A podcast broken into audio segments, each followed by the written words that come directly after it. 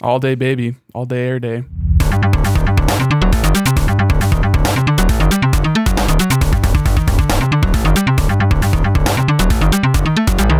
the baby, the baby, the baby, the baby, the baby's cry. The baby. All day, air day, Console Crusade Podcast. I am EJ Olsen with my good bud, Nick Durheim. Let's keep it at a nice 7 out of 10 energy level. I'm just trying to We cruising. Just get into the good stuff. I want to learn about Metroid. Chris Gilly 4. Are you official now? Yeah, I got my name changed done before I came up to Alaska. I have one legal document that proves it. And I still have to change my driver's license, which has been a titanic pain in the ass for a number of reasons. But it'll be done soon. But yeah, I'm official. I love that the Console Crusade podcast is just basically the group chat's way of finding out whether or not your legal papers have been updated. I think the third time it's been brought up on the podcast. Well, I was starting to feel pretty uncomfortable referring to Chris by his chosen last name without some sort of state mandated documentation. So yeah, now that the government's forced me to do it, I feel better about it. Yeah, that's good. Their guiding light shines the path. Yeah, lick that boot. Oh my goodness. I am a libertarian. What can I say? It's hard to lick that boot when it's planted firmly on my neck. Oh, just kidding. By the way, I don't want to be associated with those people. I am not a libertarian. What I'm hearing is you like kitty stuff.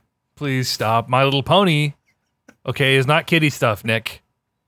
It demands your respect. You know, I'm gonna take a hard pass on that, and I'm gonna just say that Joey, if you're listening, there's a great story he told me about going to BronyCon when he was younger and was into the fandom, and he went to BronyCon and he left BronyCon and never participated in anything to do with that show's culture ever again. And I think that was probably the right choice. I think your little brother is a treasure trove of interesting experience and just cultural awareness of things that I never want to know about. Here's the thing. We're just gonna right off the rip, we're just gonna start offending people.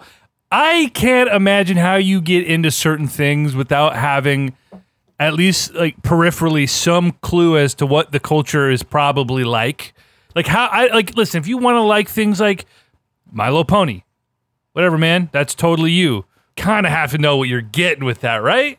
I think it's one thing to know that there are a lot of grown men who are uncomfortably into the show, and then seeing all of these grown men in person and it just becomes so real for you. And then it's I have to imagine that was something of a reality check for him. I don't know. Joey, you can weigh in the comments. Oh, my goodness. Listen, I like a lot of weird stuff, too. It's okay. But then you get people that go to those kind of conventions, those gatherings, and they turn it into like a double down.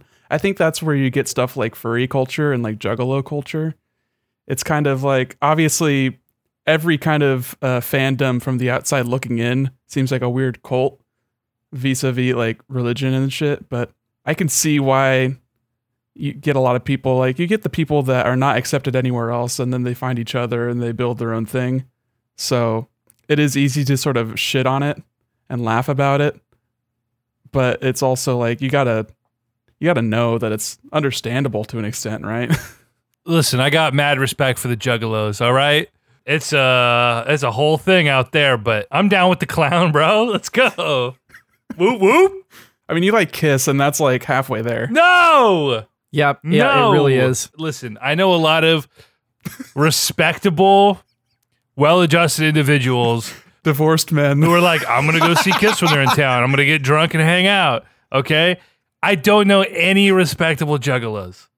I fuck with the juggalos. You just said that you respect them. I respect the culture. So what is this? Are you like scrumming for like the juggalo subscription, or are you not? Like I thought for sure you were like playing to that group, trying to get some more subs for the pod, and now you're shitting on them. Like unless Leaf or Drew or I guess Joey is a juggalo, I am definitely not sipping for juggalo culture here. I'm just being honest with my boys. I respect the culture, but There's not some sketchy people out there. Anyway, I just turned my air conditioning off because it was really loud. So you just It was kind of loud. I heard it. It's fine. It's pretend fine. It didn't happen before. It's 100 degrees out. I'm going to be really hot for the next 3 hours.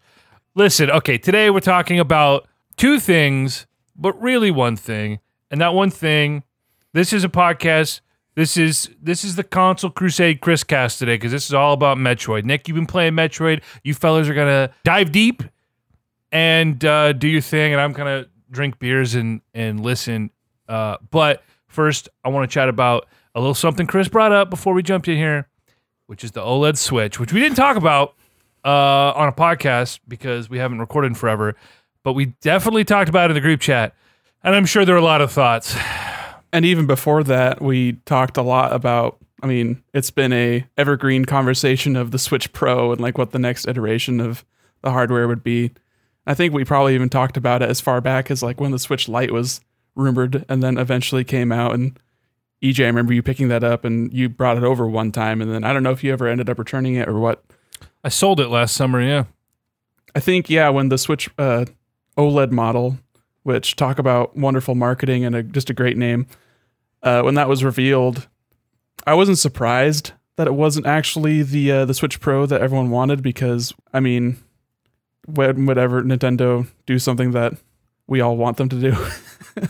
Well, that's the thing. They never do. You'd have expected at least like a new 3DS style, like a D-pad on the Joy-Con instead, you know what I mean? Like something, it was like quite literally just the screen upgrade, which is like, it's like, whatever, it's fine. I mean, I bought the new CPU version or the whatever adjustment they did to the APU that gave it a better battery. I bought that just because I wanted a better battery. I'd never play handheld. Whatever, I'll buy this eventually. Yeah. Yeah, and that's the thing is, like, I can't justify getting this because I'm still fine with my launch day Switch. I know, like, when the better battery version came out, that's when Lindsay got her Switch, so that was, like, good for, you know, new people jumping in, but there hasn't been an iteration that's been like, this is time for my second version of the hardware. But Chris, I don't know what was it that made you want to get this version? Was it just that your old Switch getting a little bit creaky, or you just wanted those white Joy-Cons to match your day one Metroid Dread because it's launching on the same day? Was it the FOMO? Was it the inability to secure a PS5 that you figure a white Switch would hold you over, and it was just something to spend the money burning a hole in your pocket? Why, Chris? Why?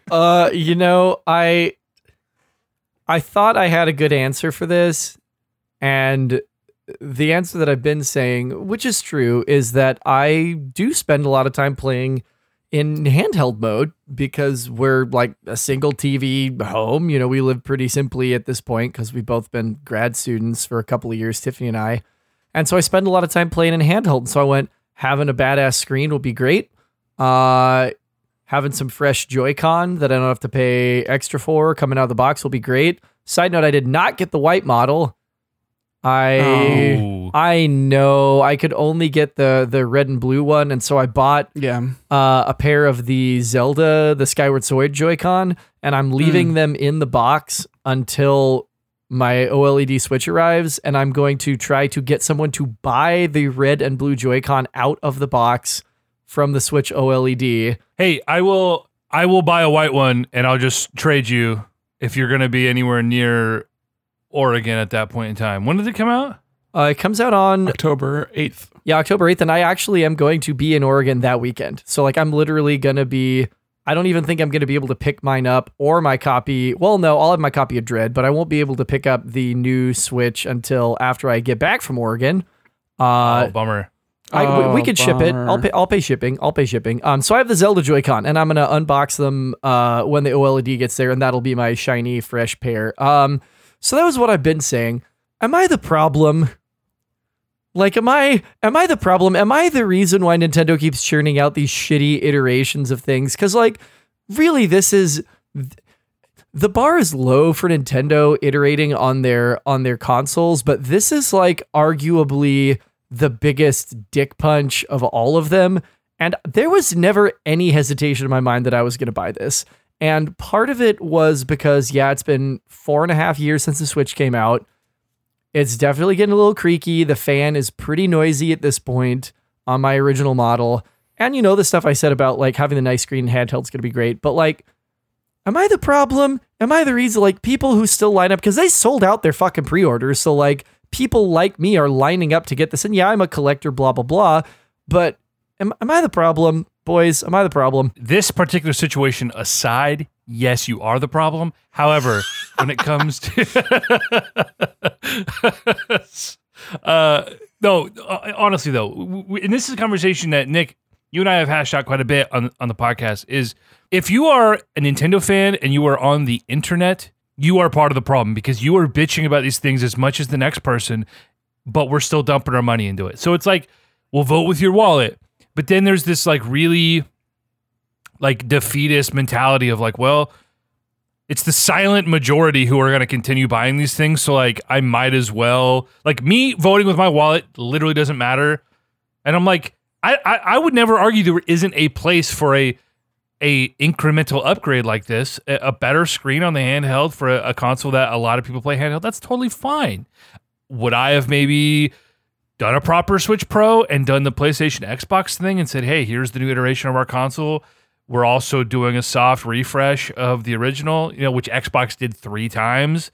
PlayStation did, I guess 3 times, the Pro, and then they did the refresh. With PS4 and Xbox One, you mean? Yeah, yeah. Or even the 360 and the PS3. I mean, they had so many. Yeah, there were a lot of versions of the 360. Yeah. So I have no problem with 4 years later, you're getting, you know, this has got the better battery function, the better screen. That's fine. But, you know, 4.5 years in, a console that has been showing its age since launch, it's kind of, you would think, Nintendo, it's time to really put your money where your mouth is and do something different here. They didn't. We might still get us, you know, a legitimate upgrade. You know, Nintendo's notorious for that. There's like 8 versions of the 3DS, whatever. But at the end of the day, it's like, you know what? Voting with our wallet, particularly the three of us, doesn't matter because, you know, we can sit here and complain about the next X, Y, or Z, but everyone else is going to buy it. So like, you know, if the upgrade makes sense for you, or even if it doesn't make sense, we're just a bunch of 30-year-old dudes who want to like something. You fucking spend your money how you want. If you got the money burn a hole in your pocket, do whatever the fuck you want. Yeah. What would make you happier, getting $300 or $350 or getting the Switch OLED model? Like you got to have to like have that cost benefit analysis for your lifestyle. Yeah, totally. I tell you what, I would rather put that $350 to right now, which is why I have yet to pre-order a Switch OLED, is the Steam Deck. Great timing by Valve on that one, too. Oh, it was cold fucking blooded. They had to have had that in their pocket, waiting for Nintendo to announce whatever this iteration of the Switch was going to be. It was too perfect. It was too fucking perfect. And the day that pre-orders go up, they're like, oh, by the way, we've got this incredible pocket PC that's going to play all your Steam games. I know Valve just said today they have yet to meet a game that the Steam Deck cannot handle, which, you know, is probably posturing to a certain extent, but I don't know. Like, it intrigued me enough to almost not pre-order the OLED to try to get into the queue for the Steam Deck, which is kind of massive for me because I don't game on Steam, but I looked at that thing and went, holy shit, like, this could seismically change my gaming ecosystem, my gaming habits, like my primary platform in a really substantive way. Just on the surface, there seem to be some issues with what this Steam Deck is trying to do. But at its core, it is the Switch Pro that we've been asking for. It is a truly powerful handheld system. It docks, but it comes with your Steam library. And for everyone who's actually buying this thing, that is a massive library of games. And it brings the best of both worlds of like having access to PC gaming, which has so many benefits on its own, but also now it's a console experience, you know, that you can carry with. I mean, it really is the best of both worlds. Is this the Switch killer? Absolutely not. No. In no world. No, Nintendo is Don Draper in the elevator, not even thinking about Valve. Exactly. But this is a great option. And if it does well, companies like Nintendo, like Sony, like Microsoft are going to look at it. Every Nintendo handheld has sold gangbusters.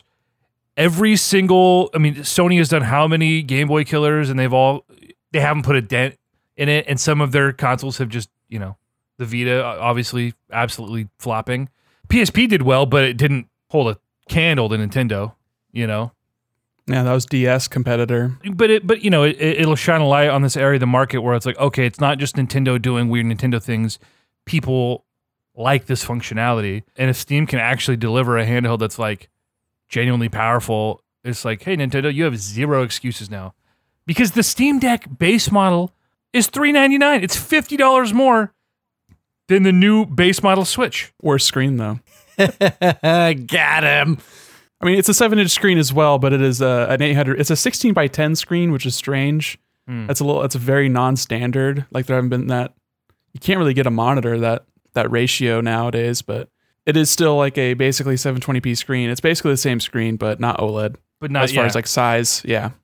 And then the controls. I mean, you can't tell until you're actually holding the thing. But I like that it's a lot thicker than a Switch. I think my main problem playing a Switch handheld is that it is too thin for its weight profile and how wide your stance is when you're holding it. It makes it very uncomfortable for when you're playing in bed, like I frequently do when I'm playing a handheld. My hands end up going numb. Like it's like putting like a weird pressure on the palm of my hand, like getting like a weird nerve thing. Mm-hmm. And then the vertical nature of the separation between the face buttons and the right D-pad or the right analog stick and the analog stick and the D-pad on the left is strange. But having it horizontal instead of vertical, I'm not sure how much better that actually is. It's cool. It's got the back buttons as well. I like that. I like the back buttons as a proud owner of the Xbox Elite controller. Okay, I've been using those paddles a lot lately. I like that it comes with the paddles in the back. Yeah, the analog stick placement next to the face buttons, I can see how that like you might not notice in practice. They look like full-size analogs too, which is good. Yeah. This is definitely a far less portable system compared to the Switch, but the Switch is hardly portable as it is. Like you're putting that thing in a case and carrying it around like a little lunchbox anyway. Right. So you might as well like beef it up a little bit to make it more comfortable in your actual hands when you're playing the damn thing. Right. It's not like you can put your Switch in your pocket. The average person can or would do that. Yeah, you got to put it in a case and you got to throw it in a bag of some sort, which is what I think most people... Or if you're a crazy person, you just carry the Switch around like a little, like you said, lunchbox. I do it. Fuck it. Yeah, I guess when you're taking your Switch places, you're just like going to a friend's house or your girlfriend or something. Yeah. I can't imagine just like hopping on the train and just be in my Switch case. And it's like, that's a great way to lose my shit. But yeah, no, this is going to be just as portable. Yeah. You know what? I had my hands on both the OLED Vita and the later version that did not have the OLED screen. There were a lot of weird Greg Miller ass nerds out there who were going to sit here and say how amazing the OLED Vita was.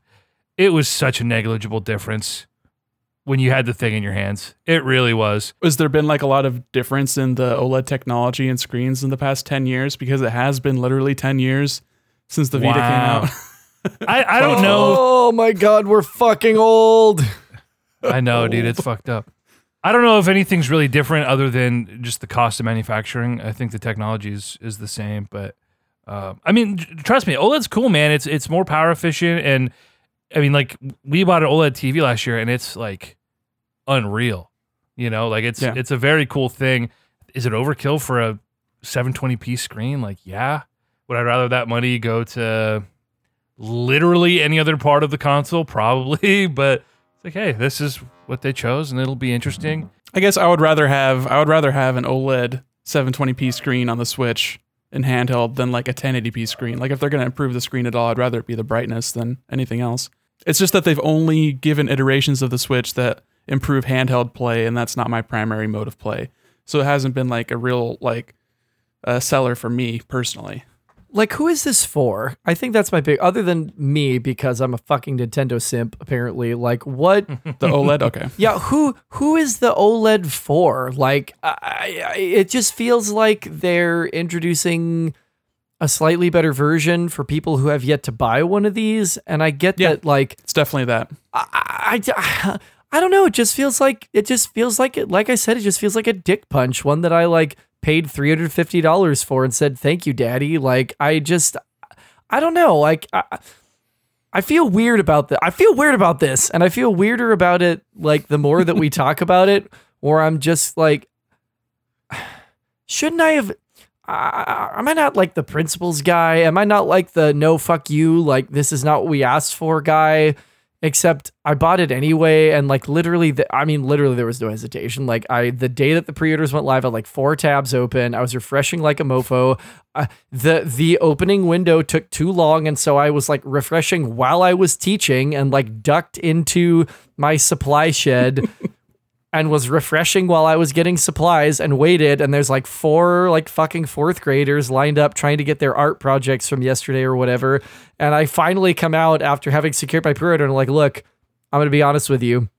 I was trying to pre-order the new Switch and they were like, yeah, all right, respect. Like they got it, but like how, like, who am I? Like, what the fuck is this? Like, it's not even that big of an upgrade. So I don't know. You're a sick man. You're a sick man, you're turning into a meathead, so your lizard brain is taking over, and all you see is an animal running from you, and your instincts kick in, and you have to chase, you're pursuing, you're a pursuer, and that was the only thing you wanted. You caught it, now you don't know what to do with it. You're a cow with a dead bird inside the house. Oh my God. Nick, that was beautiful. I respect it. Yeah, man, listen. This was, if you really want to be cynical about it, this was Nintendo's way of making $50 more a unit. They introduce this new unit. They pretend they're giving you this slick little upgrade. They phase out the $299 version. And now every new Switch they sell for the next 4 years costs $50 more. And it's not costing them any more to produce realistically. I don't see them doing that. I think you're going to keep seeing 3 SKUs on the shelves because it's visually appealing to them to have a $200, a $300, and a $350 model. Because if people want to spend $50 more, they can buy the $350, but if they want to save $50, then they get the $300 model. If they want to save $100, they get the $200. Each one elevates the other, and I think that's beneficial for them. I wonder what the consumer psychology is like, because I've read it both ways, where you know, you introduce a product like this, and by contrast, it makes your other products look more appealing, but also... Yeah, it's like soda sizes at McDonald's, you know? Well, it also makes them now look... maybe lesser in value, and I don't just mean monetarily, but like, well, what is the $250 version not doing, or the $200 version not doing? Yeah, but there is less stuff that the Lite can do, so it makes sense that they have a cheaper version. I think you see the same thing with like iPhone models. You know, you get the S version, that's the cheaper one. It's made of plastic. It's just a little bit less premium feeling, but for most people, it's the exact same phone, or the XL that's like taller by, you know, a quarter inch or whatever. So you just introduce a wide sort of swath. It's not even like that wide for iPhones because they're all like, what, $800 to $1,200, sort of in that range. But for Switch, it's a much wider range based on like $200 versus $300 is a 66% price of $300. Like, it's just not, there's a less variety in like an iPhone. But for the Switch, it's nice for them to have that low end, and then start approaching, and they don't have anything. With the OLED, it's strange because it is more expensive than the entry-level Xbox at this point, if you want to think about it in like a comparison standpoint. But at the same time, Nintendo is not seriously like really competing with Xbox and PlayStation. So even then, that sort of argument falls apart. And they're acquiring so many new players, and they must have like the data to see that, you know, if they're selling 15 million units in a year, that however many of those are new players, new users being logged in, and they're not existing people getting their second Switch, then they know they don't have to introduce a model that is there for the second iteration people, like they did with the new 3DS, which I think that was definitely a play at getting older 3DS players to get another one. That's why the damn thing didn't even come with a fucking charger. They just assumed that you already had one, which is absurd. Whereas like a new TDS, or not a new TDS, but like a 2DS and like the 3DS XL is just like, hey, if you haven't bought a 3DS yet, here's like another option if you want like one with a larger screen or whatever. I think you just hit the nail on the head sort of circuitously, and that is that Nintendo doesn't have to compete. And it's because they have, and we maybe even talked about this literally last time we recorded, they have IP that make every other company absolutely cream themselves in envy. And that's why the PSP fucking failed, is because it's about the fucking games. Like, the PSP sold 75 million units, so let's slow our roll at the PSP failing here. Okay, and how many units did the Vita fail? How many units did the DS family sell? It fucking lost. Over 150. It fucking lost. They got doubled up, bro. Doubled up. Yeah. So like, look, up. The number of people who want to play God of War on a PSP is going to be fucking inferior for all time to the number of people who want to play Mario on a DS. Or any Pokemon. Or any Pokemon. They've moved so many fucking units. Also, I have to issue a slight correction. Joey, I'm sorry. You did not go to BronyCon. He went to Babs. No. He went to BabsCon, but the experience was still the same, and he still noped out of his My Little Pony fandom after that. I just want to set the record straight. I don't have a fucking clue. Something in the Bay Area, but the bottom line is he noped out of My Little Pony after that. Anyway, Bay Area bitch shit. It's about well, he relocated. He's in the Northwest again. He's back in. Yeah. Oh no, it is in My Little Pony convention. Okay. Yeah. Okay. So in any case, yeah, it's about the IP. It's about the IP for sure. So they will never have their handheld dominance questioned ever. Unless Microsoft looks at the Steam Deck and goes, what if we made a mobile Games Pass machine? That could... Well, I think what Microsoft is really focusing on, like they do have their Surface line of hardware, but their hardware sort of focus has been sort of... They've been focusing a lot more on just the Xbox stuff. And they even said so much as that they're not going to be doing any VR, even though they sort of toyed around with it a few years ago. It seems like Phil Spencer over there has been like riding the ship and trying to focus more on software and acquiring developers and really like making their Game Pass offering stronger. And it would be interesting to see them put Game Pass on Linux. I think that would be a big move because the Steam Deck is running a version of Linux that it's like Steam OS, which is a fork of Arch Linux, I guess. And then they're using a software layer called Proton to let you play Windows games on there. And there is a website that you can go to see if the game that you're interested in playing is compatible with Proton, or if you'd have to do the time and effort and hassle of installing Windows on this handheld gaming computer thing. But having a mobile Game Pass machine does seem like it would be a cool thing for Microsoft and Xbox to focus on, but they also do offer game streaming with their Game Pass Ultimate subscription.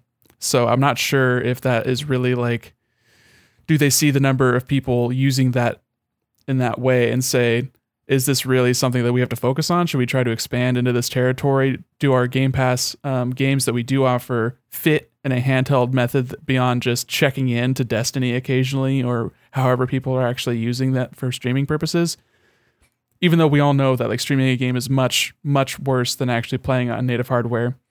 Doesn't matter if you're playing a game on a 720p screen with like, you know, the Steam Deck's less powerful version versus streaming a bad bitrate version from an actual Xbox Series X. Like, it's going to be better on native. So I don't know. I don't know if Xbox looks at this and says, hey, we want in, or if they're just going to be like, if people are playing Game Pass games on this thing, they're figuring it out, then cool. Like, are they going to be pursuing those people or just letting them naturally come to them? I'm not sure. Because I also don't know how pervasive this hardware is going to be. How many units is this going to sell? Is that going to be a win for Steam and Valve? Like, I don't know what they're expecting. I don't know what their pre-order numbers are like. It was the top seller. Just their pre-orders were top selling because they list that shit out. So there was enough people for that to chart on their own charts. But what does that even mean? I don't even know. I think we're rapidly getting to a place in which the 3 and I guess 4, now that Valve's getting into dedicated hardware. Yeah, beyond just like a peripheral, because they did the Steam Index as opposed to working with HTC for the Vive. So they have like a dedicated... VR hardware, but it's still not as ubiquitous as even the PSVR. Right. Just that these 3.5 will say right manufacturers, platforms. They're all settling pretty firmly into their own lanes, and it kind of feels like Sony still thinks they're competing just with the like their reticence to get into crossplay, where they're like, no, fuck you, buy our console. And they're coming around more, if for no other reason than like public shame and everybody going, what the fuck is wrong with you? But Nintendo is Nintendo. They don't have to compete because of their IP. They own the handheld market. Sony makes the best first-party exclusives without question amongst Microsoft when it comes to like AAA, shiny, high-power games. And Microsoft is like, well, we've got Games Pass and we can do it on Windows. We can do it on Xbox. Like, you don't need to, like, they're almost going like quantity, not necessarily over quality, but I don't think that even their IP can compete with Sony. So they're kind of settling distinctly into their own lanes. And I don't hate that. Like, I like that I could own all of these consoles and use them for distinctly different things, as opposed to I just want to play Halo or I just want to play Final Fantasy or whatever. You know what I mean? It's interesting because for so long it's been a power race, and that has forced each company to sort of develop their own IP, and then it became a Xbox versus PlayStation thing. But yeah, it's interesting how we settled into this. You know, Microsoft, like you said, is more about the shotgun approach, and Sony is thankfully still committed to just making brilliant first-party things, and Nintendo is still eating glue in the corner and succeeding, you know, despite themselves. And, you know, but listen, it's at the end of the day, everybody wins, and that's what's cool about the Steam Deck is like I said earlier, if anything, if the only good thing that comes from it is that it just signals to, you know, the industry at large that, hey, people want this, you know, that means good things for the consumer, generally speaking. Does the Steam Deck outsell the Vita? What is the Vita at, like 5 million? 7 yes. million? Like 14 or 15. No way! I don't need to know numbers. The answer is yes. The answer is yes. Easily yes. Easily yes. Hundreds of thousands, millions of people with fat Steam accounts full of games they would love to be able to play on the train, on the bus, on their breaks at work, and now they can. Yes, right now. But Big Balls Gilly 4. Listen, Big Balls Gilly 4 has not exactly worked out in 2021, my friend. Listen, this feels like a very, very niche thing to me. That is, it is not going to tap into the console sphere at large. So there are a lot of casual gamers who will never even know this thing exists. And there are a lot of diehard PC gamers who are probably pissed this thing exists. I think this really does exist for the fringe. I think it's going to do well. It'll be millions of copies sold if Valve can not fuck this up, if they can actually produce the units, and if there isn't some, like, you know, this is one of those things where, like, you know, the Valve controller was supposed to be this revolutionary thing, and it was awful by almost every metric, and no one talks about it anymore. So it's like there are, I think, a lot of reasons to think that this could flop. But if they do it right, like I don't think it's gonna sell 15 to 20 million units. But listen, if I'm wrong, that's a good thing for everybody. So I reserved mine. I reserved the $650 version. I said, screw it, let's go big. If we're gonna do it, let's do it right, and let's see how this thing cooks. Oh boy! So I asked that question because I could see it really going both ways. I don't think this will flop. I don't think it's gonna do as poorly as like their VR output has, because VR is much more niche than holding a handheld gaming PC. I feel like just the success of the Switch indicates that people are interested in handheld gaming still. That it doesn't have to be like a phone thing, that people like to have a controller and a dedicated piece of hardware for it. So I could see this going, if this tops out at 1 million, I'd be like, that's cool. You know, good for them. Good for someone making 1 million of something. Like, that's crazy in and of itself. Like, Valve is not some tiny company up in Seattle or whatever, but them making hardware is still like a cool play on the market.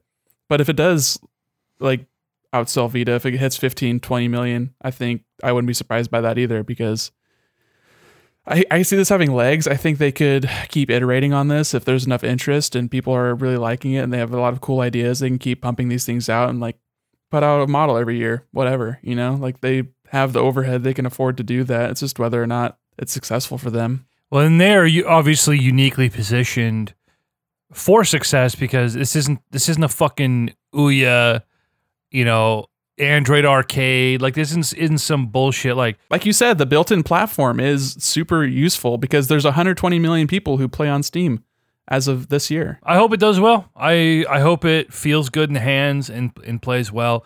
You know, it'll be nice just to be able to, like, and the fact that I can dock it up and I'm like, I could actually take this somewhere and like kind of have my PC with me. Like, we'll see how I imagine the dock functionality will not be very good. I could see most games running completely playable at 720p or whatever? I think you'll be able to do 1080p pretty okay, just based on the teraflops. The 60 this thing. Frames or die. But yeah, you're not going to be playing Control at max settings. But that's like, you know, PC games are very scalable, so you could probably play something like Jedi Fallen Order at PS4 level graphics and probably play it at a better frame rate. That would be insane, quite frankly. That would be crazy. My boomer fucking monkey brain cannot fathom that we're in an era where I can play PS4 games on a Game Boy and it's like, oh, it's like slightly better. What? I mean, it's not a CPU from 2010 or whatever. I was going to say that the hardware of the PS4 is fucking 15 years old. Much better RAM, having NVMe options. Like, I don't know. It seems like a really capable machine. We'll see. I remember waking up and seeing like everyone ragging on it in the group chat, and I was like, 6 hours later, I was like, I think I'm in on this, guys. I mean, it looks hilarious. It looks almost as Fisher Pricey as the Wii U, like not quite as like cartoonish, but like it looks like a joke thing from like a Tom Cruise movie. right. I'm hacking into the mainframe. That's definitely what it feels like. But anyway, let's fuck off from this. Listen, we're gonna talk Metroid, and by we I mean you guys. Obviously, you guys listened to the last podcast. Dread was announced. Chris, you lost your bananas. It's cool seeing Nick hyped about it. You just played through the Prime Trilogy? Well, I played Fusion, Zero Mission, the Prime Trilogy, touched on AM2R, and have gotten maybe 3 or 4 hours into Samus Returns. Jesus Christ, dude. When did we talk last? When did we record last? What, like beginning of June? Have you been working at all? I mean, how do you fit all this in? These games aren't that long. Oh, Jesus. No, they're really not. They're really not. I'm glad to welcome you to the... select elite company of Metroid fanboys. I won't call you a stan. All 2 million people who've ever bought a Metroid game. Welcome to the club. I mean, I wouldn't say that this isn't like my first rodeo. I replayed Fusion. I replayed most of Prime 2, and it's just a matter of actually playing Prime and Prime 3 and like Zero Mission, which that's like 20 hours of games just on right there. It's not like, that's not a lot.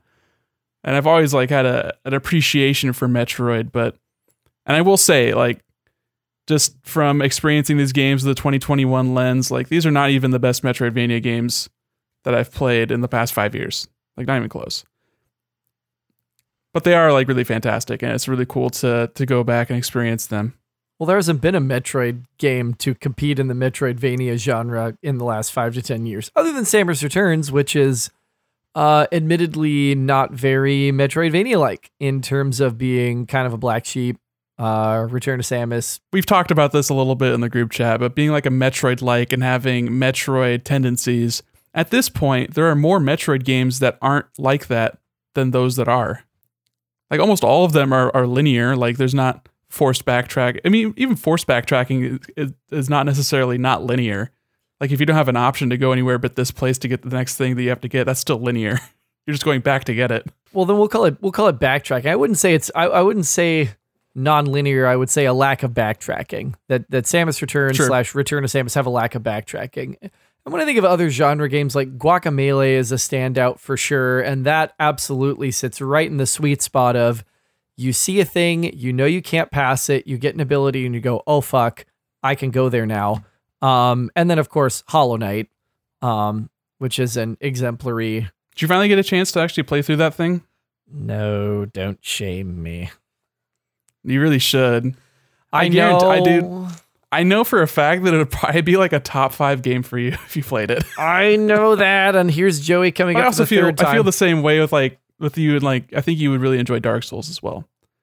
But I feel like it's also those are the games that people sound the klaxons for all the goddamn time online. So you don't need me, you know, shaming you about that. So I won't spend this time knocking on that door, but you should play them both. When I can get Dark Souls for $20 on Switch, I'm doing it. Yeah. I can see that happening. I think it retails right now for $40, the remastered. Yeah. I could totally, I think I could get it for cheap, but yeah, no, I know I need to play Hollow Knight, but yeah, man, Metroid, shit, dude. Highlights of the franchise in terms of like what makes a Metroid game a Metroid game. Backtracking, I think, is one of the key gameplay elements that you're going to encounter areas that you go, okay, I can't proceed here. And as you acquire additional abilities, it sort of asks you to remember that and to go, oh, I can get through that now. I can get through that now. They're ambient games, they're lonely experiences, which I think is part of what attracted me to them early on and sort of informed my gaming habits and likes and dislikes for basically the rest of my adult life, that I seek out those single player experiences. And I think that was informed in large part by finding Metroid Prime, which humorously, I did not want to rent. Josh wanted to rent it. And I did not want to rent that on my GameCube, which was the first console I owned outright for myself. And he insisted, right. No, this is the one I want to rent. It's got that dude from Smash Bros. Yup. And I fucking fell in love with it. And after that, I mean, that was it. That was it. I was way down the rabbit hole after that. But yeah, so the backtracking, the ambience, the lonely nature of the experience, and just you and a planet and hostile life forms, and off you go to collect abilities to let you progress through the environment. I'm so interested to hear about you looking at these games now and sort of getting fresh experiences with them with a 2021 lens, because of course I'm too close to it. And, you know, I think Metroid Prime is an exemplary example of that era of game design. I think Prime 2 was a worthy sequel and in many ways is the better sequel. But something about that first game in terms of the world that they built. And again, the loneliness of that world and just you finding your way through that in first person behind the visor. Yeah. I mean, I think it's routinely listed as one of the top games ever for a reason, but I want to hear about what it was like for you to replay these now, to play them for the first time now, or to complete them for the first time now. Tell me about it. I don't remember. I don't think I ever played Prime. I did have Prime 2 on GameCube back in the day. I don't think that was my first exposure to Metroid because my aunt and uncle had an NES, and I remember playing the first Metroid, like just barely at all. And then I think I actually had Fusion before I had Prime 2. So even then, I had more of like a affinity for the side-scrolling version of Metroid game. But Prime, you always hear it listed as like a, like you said, it's very exemplary of the era, and it is one of those standout first-person games.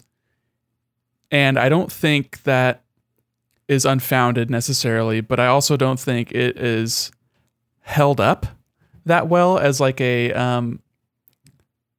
the gameplay just does not hold a candle to like real first-person shooters. And I know that Nintendo didn't like want to market it as a first-person shooter. It's a first-person adventure.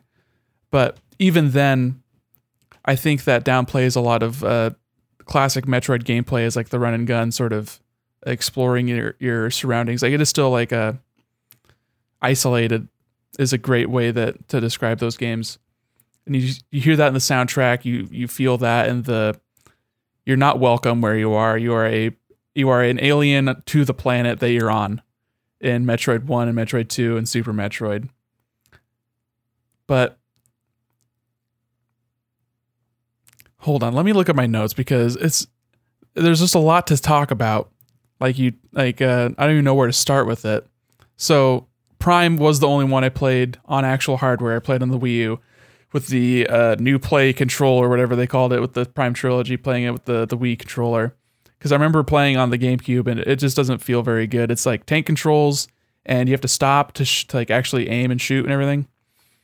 And the whole mechanic of moving your cursor to select the visor and to select your different beams, very off-putting. Scanning everything, there's just a billion things of dialogue, but you have to scan the thing because it turns the thing from blue to green, and you got to get the blue thing to be a green thing, and that's a little bit tiresome. But I think that that I was like, while I was playing, I'm like, damn, this is probably why Chris loves Assassin's Creed, because it's just a lot of checklist stuff with the scan visor in particular. The combat was fine. I think they really leaned on the lock-on mechanic. I want to talk to you a little bit about this because I think there is a strong dichotomy and a link between both the Metroid series and the Zelda series. I think in a lot of ways, Metroid is a 2D version of Zelda. And the main differences being obviously like the tone and like location. It's not a fantasy. It's not a bombastic adventure. It is, you are trying to survive and it is dangerous, but you don't feel that in like a Zelda game. So, but just like purely based on pacing and mechanics and progression, it is a Zelda game through and through. And it is especially noticeable playing Prime 1 and thinking the entire time, like, this is just Ocarina of Time, but with a first person perspective. So I wonder, what do you think about that? I guess if the argument is in Ocarina of Time, you need certain items to get certain places, but I think if that's the argument, then really the argument is Ocarina of Time is just Super Metroid. I mean, I don't know that that makes Metroid Prime a Zelda game. I think that means Ocarina of Time is just Fantasyland easy mode Metroid. Yeah, but Super Metroid is A Link to the Past, and A Link to the Past is Metroid 2. Like, you can just go back and back and back. Like, they're all, I think they inform each other in a lot of ways. Yeah, I think that's fair. And I think the big difference is in Zelda games, you feel like you're a part of something greater. And in Metroid, it's like you said, it's you versus this planet that's trying to fucking kill you, that everything in your environment is trying to kill you. Shit drops from the ceiling. The floor is lava. There's enemies everywhere. You don't have a friend in the world. Yeah, I mean, I think that's fair. I think that's fair. I don't think that until Breath of the Wild, there's ever been a Zelda game that has captured the kind of ambience that a Metroid game is capable of capturing. And yeah, again, I think in a lot of ways, Prime 2 is a more finished version of Prime 1. And that one is even more like Link to the Past. Like, there's literally a light world, dark world thing going on. Yeah, no, I remember when that came out, the comparisons that were coming out that are people that they're like, oh, they're doing the light world, dark world thing again. Although, I think those worlds informed each other more. And again, it's like GameCube versus Super Nintendo. So you would hope so, that those two worlds would inform each other more than the light dark toggle in a Super Nintendo game. But yeah, Prime 1 it's a little, I don't want to say rough around the edges, but it's very like square. You know what I mean? Like, everything is kind of, it's just not very refined. And it's a little blocky, like, just like Samus's shoulders, like, that's like the epitome of the difference between Prime 1 and Prime 2. Then in Prime 1, they were big, they were shiny, like huge, like the size of her head, with these like sharp, yeah, these sharp angular things. Until you get powered down, and then you have this like the regular shoulder pads, like Zero Mission style. Right, and then in Prime 2. They were smaller. It was sleeker. It had more texture. The world just felt more complete. It felt like early GameCube tech versus late GameCube tech, where they were pushing, Retro was pushing a little harder on what the GameCube could do.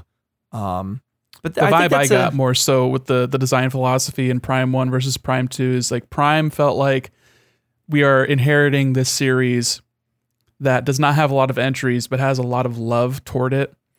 And we are a Western developer freshly acquired by Nintendo, and we have to treat this with kid gloves. Like, we can't really deviate too far from like what is expected.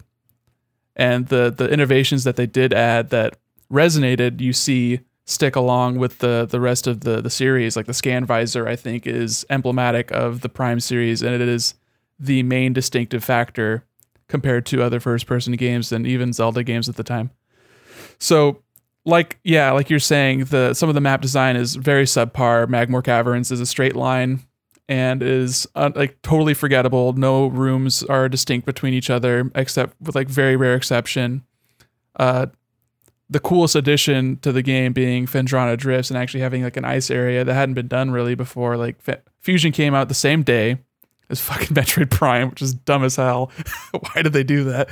But Fusion had a ice sector as well, but that was a little bit different because in that game, Samus has Metroid blood in her that saves her from a a dangerous alien parasite, so she is weak to cold because of that.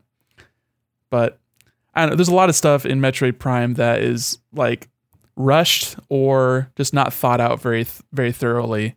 Like I think of the color-coded enemies, was not a big fan of that, with like the Space Pirates that, oh, I have to shoot this guy with a wave beam, so I've got to, you know, press the button and select it with the goddamn icon to shoot this guy with a wave beam, or the fission Metroids that split apart and you got to shoot them with the different colors to kill them.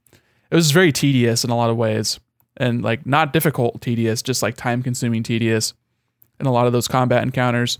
Whenever I fought something new, it was cool, but it was just not, that didn't happen very frequently. And a lot of the bosses, like I can't think of the name of it, that plant boss. It's like the first like big boss that you fight. Great name on Tallon IV. But that reminded me so much of, I mean, I know it came, did it come? I think it came up before Wind Waker. There's a fucking, that scorpion boss in the middle of that volcano. It's basically that. Yeah, the bosses in general, like the big bosses like in the center of a room, are very Zelda-like, and then some of the other bosses that weren't as like sort of hammered out, like what is it, the Omega Pirate, that big pirate guy? Yes. That was a huge pain in the ass. Took forever. I lost all my missiles, and I was like, oh, well, I'm just going to be out of missiles for this fight and just do charge shots and just chip away at him forever. Yeah, it was really tedious, and it was also one of the later design decisions they made in the development cycle of that game. It was supposed to be Kraid. It was supposed to be Kraid. Yeah, I remember reading about that.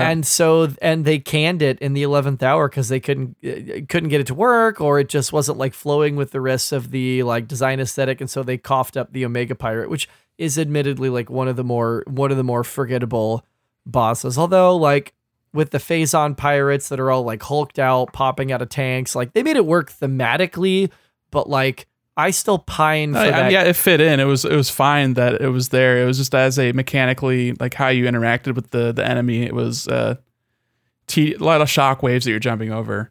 That's my impression of boss fights in Metroid Prime is a lot of shockwaves. It's waiting for Ridley to stop flying around to get back in the boss arena so I can fight him. It's 7 different phases fighting the Metroid Prime at the end. It's not its strong point, and I do appreciate all the times where I spent like wandering around looking at stuff was much more enjoyable than the times I spent, oh, I got to fight these goddamn Chozo ghosts again. Okay, here we go.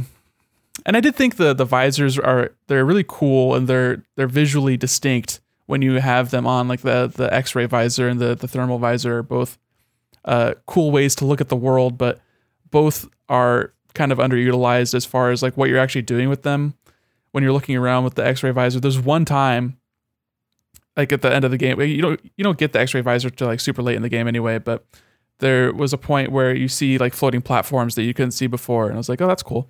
And then I ended up somewhere else that it doesn't like really, you know, it doesn't say to you there's going to be floating platforms in this area, and then I found some, and I got like, I think that was for one of the artifacts, which the artifact hunt at the end was not great either.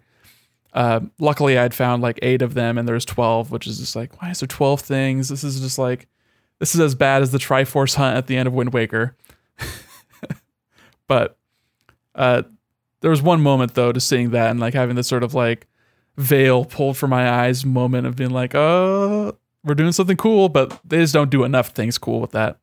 Same with the thermal visor. How important is the lore when you're going through this? You're describing these things to me, and I'm like interested, but like, is it just a peripheral thing, or like you can read like a data log occasionally, or like it depends on the game?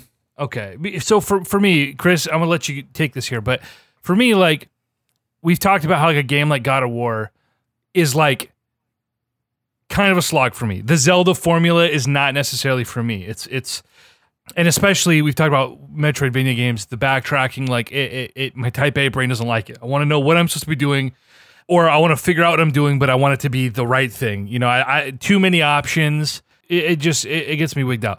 So, but like a game like God of War, like the story and the characters and the lore were so interesting that it made me finish the game, and I'm glad I did. I love that game, even though the minutia of the gameplay is I could take it or leave it, right? So like a game like this, I'm like, is the lore so interesting that I'm going to give Dread a try?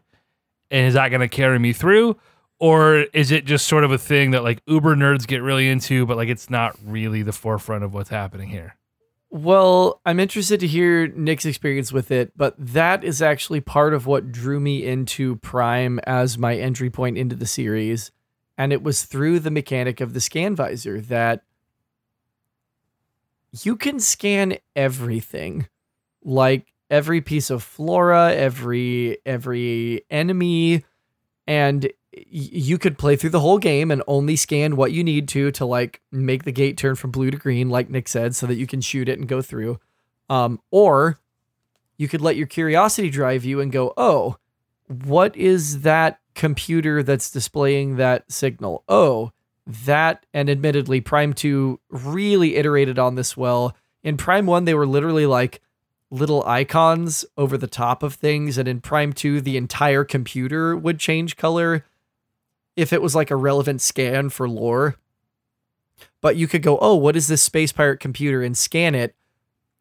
And you could hunt out all of those things, and it would give you a sense of like the entire Space Pirate operation on this planet and how things went wrong on this station that you start the prologue in. You could see these like flowing stone surfaces and scan them and get pieces of the lore of the Chozo that lived on Tallon IV and how they built this society and how it came to an end when the meteor containing the Metroid Prime crashed into the planet and polluted it with Phazon. Or you could just play through the whole fucking game and just know that you're there and you're ostensibly looking for Ridley, who flew out of the space station and end up in this larger sort of thing. But they rewarded you for interacting with the world in a way that is really true to the core of 2D Metroid, with things being hidden. And you have to probe every wall with morph ball bombs and with wave beam shots because you don't know what's going to contain a little secret that's going to give you a missile expansion or an energy tank or whatever. And the scan visor kind of expanded upon that. And it let me get as deep into the world as I wanted to, which for me ended up being a whole hell of a lot. I would scan like everything. Like I remember saying to Josh, like, this is like a scientific expedition. Like I'm scanning everything. Every single thing, even if it wasn't going to go in my logbook and give me 100%, like I still wanted to know, and I could because of the scan visor. But I wonder about what that was like for you, Nick, and if it was something that drew you in, or if it felt like a collectible checklist chore at the end of the day. Well, I think that not all scan logs are built equal. I can't remember when they implemented it, if it was in Echoes or if it was in Corruption, where, like you said, there would be a more, like, these are the more relevant things to scan. They're red. So they're actually lore things that you're scanning. And those were definitely the longer, like, paragraph kind of things. But yeah, it's like item descriptions in Dark Souls. Like, if you really want to know what's going on in this place, you have to do the work. You have to read it. Where a lot of newer games would not have that sort of bravery to do that because they know the audience would not actually be interacting with the thing. You're more like to get a audio log, like in BioShock. I think that that's like sort of the modern implementation of this sort of passive storytelling. But I think it does make the world a more lived in sort of area. You are a visitor to this place where things have happened already. You're not sort of an active participant in the story. And they changed that a little bit in 2, where you actually have a living thing that is telling you what's going on and requesting you to do stuff, which I think sort of downplays the historical use of Samus as being a bounty hunter and this isolated character, and turned into more of a, here I am to tell you to go do the thing. And then you go do the thing and you come back and he says, thank you. Now you've done that thing. Let's time to go do this other thing. But no, you would not like this game. You would not like any of these games, EJ. They're definitely not what you're looking for. They do not have a story. There's lore, there's things that have happened, there are stories, but it is not a traditional sort of story in a lot of ways. That disappoints me because the way, Chris, you talk about it, I want to get into it. And I was watching the Treehouse video, and like objectively, the game looks very cool. But I'm just having these flashbacks to the most recent Metroidvania games that I've played. And I'm like, I know it's not for me. I just don't. I've tried. And the closest thing, like we've talked about before, the closest thing to a Metroidvania game that I've really gotten into is like all the roguelite Metroidvania inspired games, right? Where it doesn't like fuck up my type A brain to be like, well, it doesn't matter because I'm going to die. I'm going to reset anyway. So like, I don't feel this compulsion to like, well, I have to go here and I have to go here. And it like stresses me out. It's like, knowing that it's all going to get reset gives me this freedom to just play how I want. And in a Metroidvania game, I feel like no matter what I'm doing something wrong or in the wrong order, or like I know I'm supposed to go here next, but I haven't done everything back here, and it just makes it stressful and unfun for me, and that is super unfortunate. You know, I want to share this hype with you guys. Well, let me give you a couple things maybe to ease your mind. First is that I want to draw a little bit of a distinction between the way that the Prime Trilogy did things by way of the older games and what Fusion did, and to a certain extent Zero Mission, by aping some of the things that worked from Fusion, that they were giving you more explicit story. As you were going from like sector to sector on the ship in Metroid Fusion, you'd have sections where you would get some text of like Samus's inner monologue. A lot of text. So not even much just text. Samus inner monologue. It's mostly Adam telling you what to do, yeah, like what's happening. But I think, EJ, it would be interesting for you to give Fusion or Zero Mission a shot, because they are much more the linear experience and the directed experience. And I wonder if that would be enough to assuage your type A sort of brain, because it, especially in something like Zero Mission, Fusion has a little bit less of this, but you're not going to fill out the map, especially not the first time you go through it. You're going to see areas where you can't get to, and it's going to show on your map. You're going to have a little blank square that you haven't been inside of yet, and you're going to have to live with that for a while until you get the thing that you need to get in there. And that's supposed to be, for, you know, normal people like me and Chris, that is a, you know, a carrot on the end of the stick. And for you, it is the switch hitting you. Like, you don't like that, yeah, but we do. And that's like something that we can't really... yeah, necessarily understand, but like, just from how much I've talked to you, I don't think that you would enjoy the Prime games especially, but I want you to try out Zero Mission or Fusion, because Fusion I think is a lot harder than Zero Mission. I didn't try it on the easier difficulty. I played it on normal on both of them, but I feel like Zero Mission is much more approachable from just a moment to moment, like gameplay, like shooting stuff and not dying sort of thing. The Fusion bosses are super hard in comparison to Zero Mission especially. Is Zero Mission a remake or a retelling of like... yeah, it's a retelling, I would say, retelling of the original Metroid game with some added stuff at the end because they have to. Yes, Fusion has plot and Dread is going to have plot. If you want to talk about the Metroid timeline, we can get to that in just a minute. Yeah, but and Dread is going to have the recap of here are the beats you need to know from Metroid 2, from Super Metroid, and from Fusion. Because Metroid Dread, they said in the trailer, is Metroid 5, and it's going to conclude this arc that's been going. And really, in the early Metroid games, it was, this is the story, and the entire game is the journey through that story without any sort of hand-holding. Like in Metroid 1, you're in Zebes, which is Samus's former homeworld. It's been taken over by Space Pirates. They're using the Metroids as a biological weapon. Go fuck them up. That's it. Metroid 2, we need to exterminate every Metroid on their homeworld because otherwise they're going to be used as weapons of war. Go. And then at the end of the game, you get the little baby Metroid, which is the last Metroid in the galaxy. And then in Super Metroid, the last Metroid is in captivity. The galaxy is at peace. Oh, fuck. It's Ridley. He's jacking the Metroid that's left. It's gone. You're going to have to go get it back. Go. And then in Metroid Fusion, I guess we're doing the timeline now, by way of plot. Metroid Fusion, as it turns out, eradicating an entire species from a planet dramatically fucks up their ecosystem, and the Metroids were created to combat a very specific parasite, which Samus is now infected with, so to save her life, they inject her with Metroid DNA. Irony. Which, you know, gives her certain abilities, but also makes her vulnerable to cold, as the Metroids are. And... the ex-parasite has created a copy of Samus from pieces of her suit that were cut off of her body during the surgery that saved her life. And you've got to go deal with that. And Metroid Dread will conclude sort of that little arc's worth of things. I guess spoilers for Metroid Fusion, the Galactic Federation is breeding Metroids to use them as a weapon, same that the Space Pirates did. And Samus was like, I don't fuck with that. And so destroys their space station by crashing it into the Metroid's homeworld, which also destroys it. And she promptly fucks off into space, having made an enemy of basically her employer for the last four games. What correlation does this have to the Prime games, if at all? Because I saw the screenshot you posted, Nick, in the group chat about Project Dread or something. Yeah. What's the correlation here between those games, and where do those take place?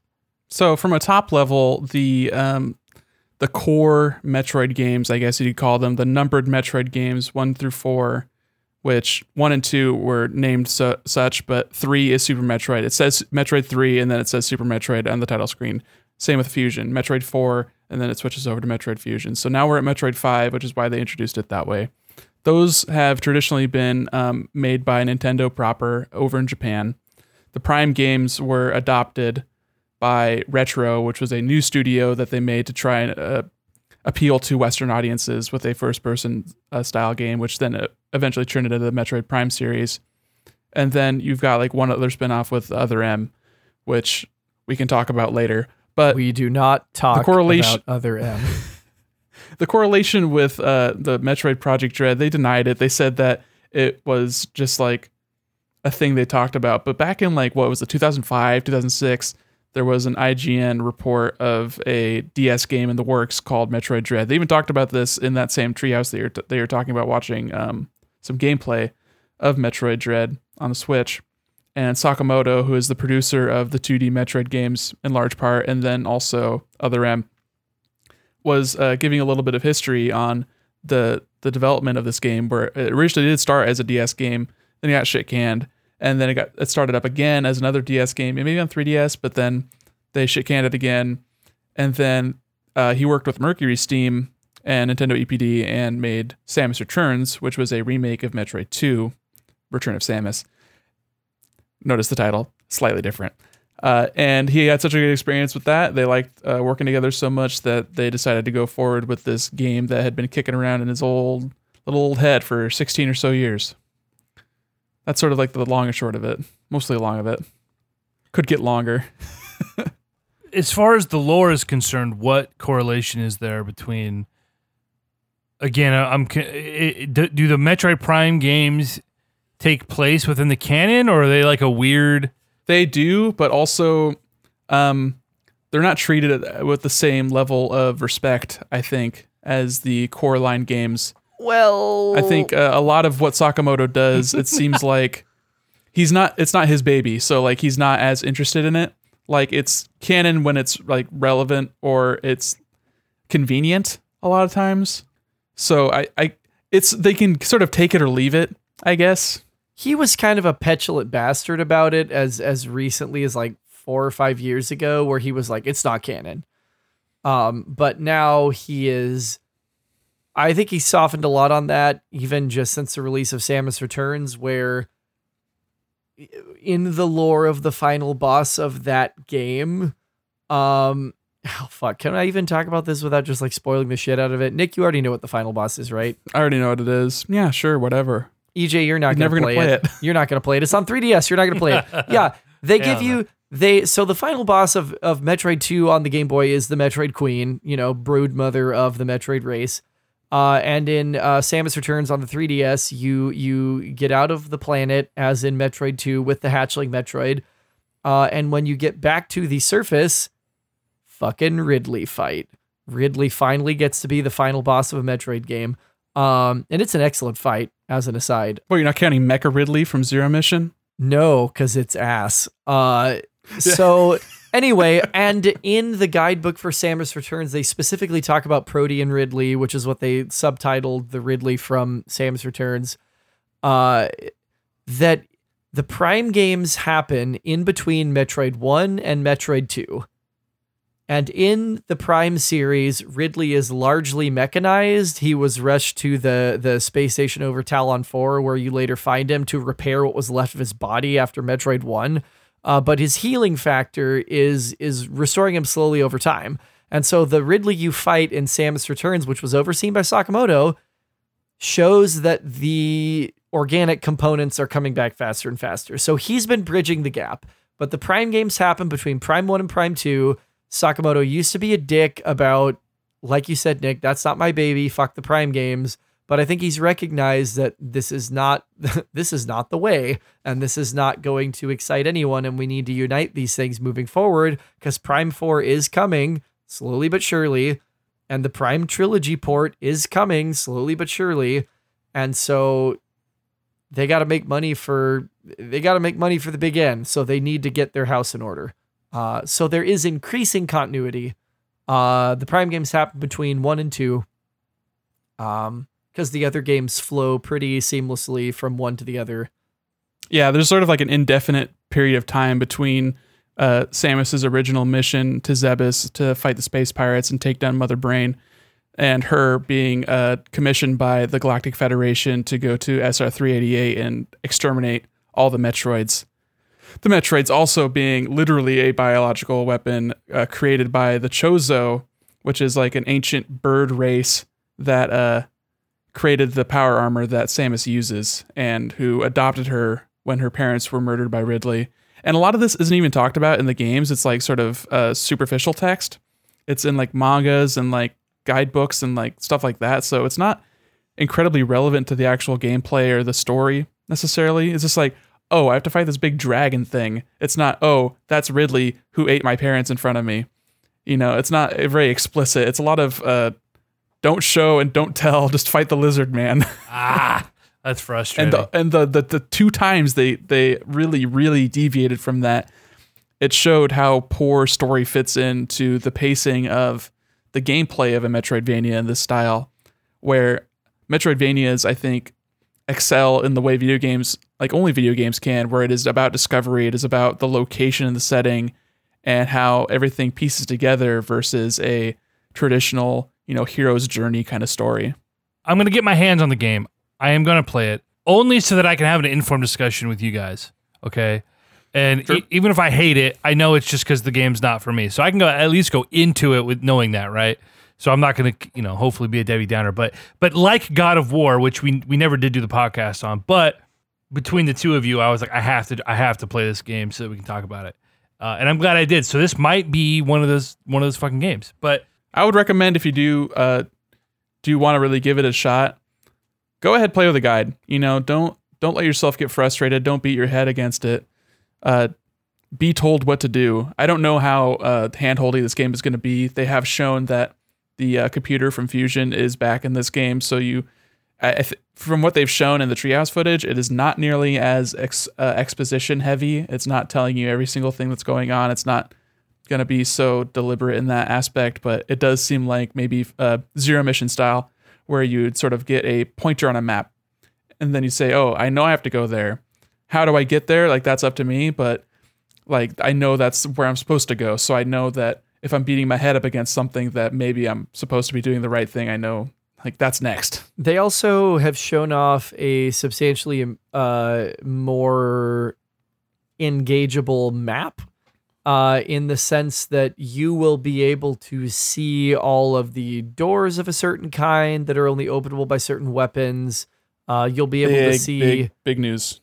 Yeah. You'll be able to see icons of a specific nature as they pertain to different, presumably obstacles you can only move with certain items, that it may be like question mark, when you don't have that item. But once you get, say, like the ice beam, it's going to say ice beam door, and you will understand, oh, I can go through there. I've been able to go through there before. And it looks like it's going to be a lot more user-friendly for that very reason, which will be good for you. And I'm glad you're buying it, because a lot of people need to buy this game so I can get more fucking Metroid games. Selfish much? Yes, I'm selfish. Nintendo is at a point now where like they can kind of do what they want. And for the last decade, if they haven't really been in that position, they've had to be a little more careful, I think, with the things they do. I don't know if that's been for better or for worse, or like Nintendo still made some pretty dumb decisions in that time. But it's like, hey, guess what? We can make a Metroid game, and if it only sells 1.5 million copies, like sick, we're making a new Metroid game.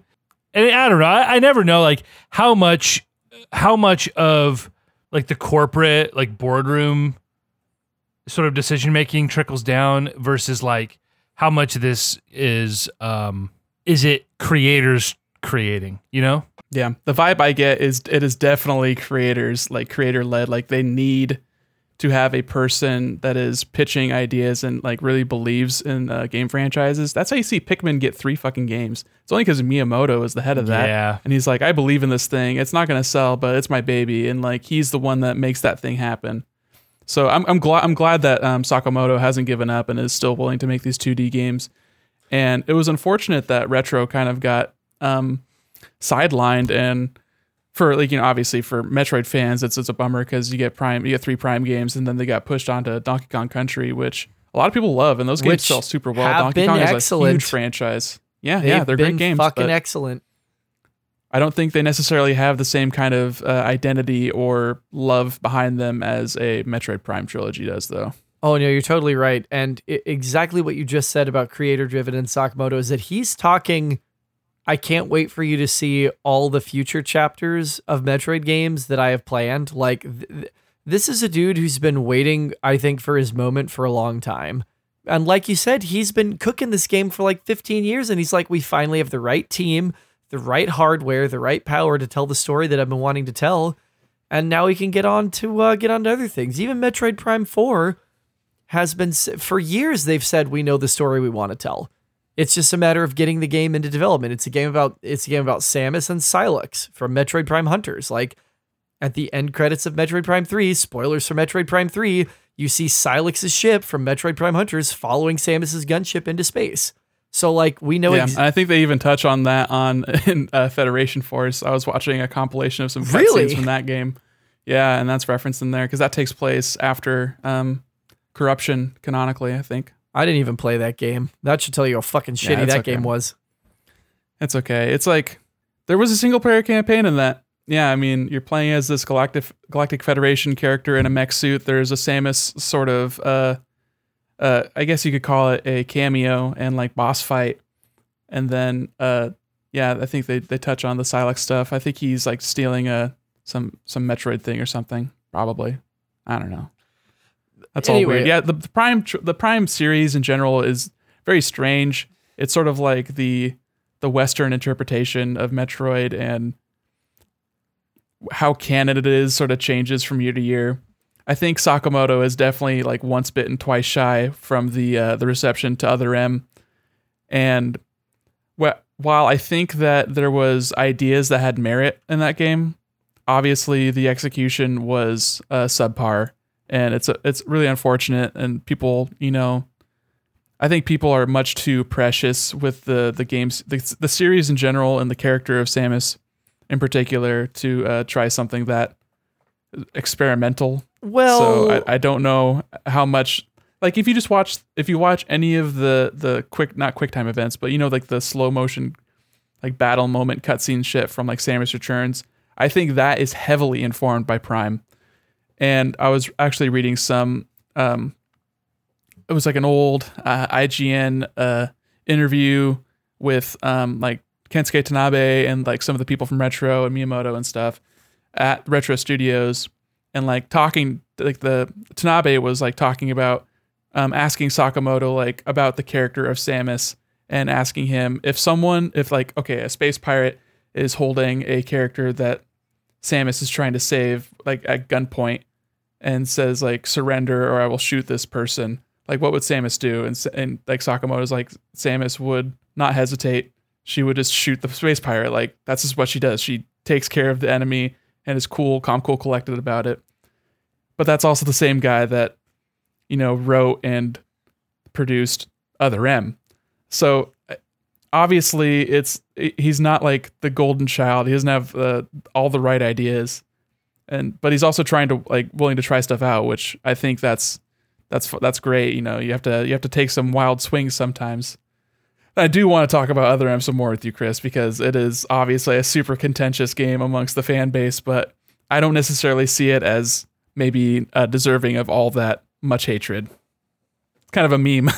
We need to talk about it, and I hate to like simplify things to this degree, but I'm going to anyway. Say character assassination. I dare you. No. I was going to say like literally this is just a matter of like giving all of the Japanese men who made these games like free license to write the story that they think is compelling for a woman. And like, it's just a misogyny that's inherent in Japanese culture, like laid plain that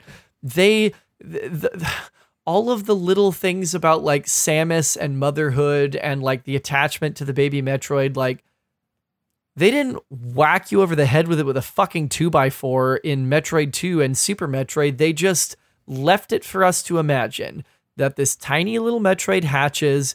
It's swirling around Samus while you leave SR388, and then in Super Metroid it gets kidnapped. You go to try to rescue it, and it ends up saving your life and dying. Like, it is literally the arc of like a mother and a child, and the child dying too soon, without it being so fucking ham-fisted and without reducing Samus to, like you said, a fucking meme. And then in Other M, as soon as they let all these fucking dudes write the script, it just became like, I'm racked with guilt over the baby Metroid dying to save my life, and I still hear its cry, and it makes me lactate. Like, it was fucking terrible. It was fucking awful. And that's so fucking irritating to me, because Other M played so well. It was a really good fucking video game if they would have never let them write a single fucking word of dialogue. And the whole core conceit of a lot of the Metroid games is like Samus loses her power-ups, and it's like, how is she going to get depowered at the start of the game so that you have to go find all these power-ups? And in Other M, Samus, a freelancing bounty hunter who is not under the purview of the Galactic Federation's military, runs into her old commanding officer and says, "Oh, yes, Daddy, I will obey your every orders," and literally shuts off all of her high-powered weaponry and will not use it again until Adam tells her she can. So they made Samus a fucking meme, and that meme is every powerful woman in Japanese media written by Japanese dudes, because they think that, oh, these are the conflicts that women face, because God fucking knows there aren't any women in those writers' rooms, because they're not allowed to be.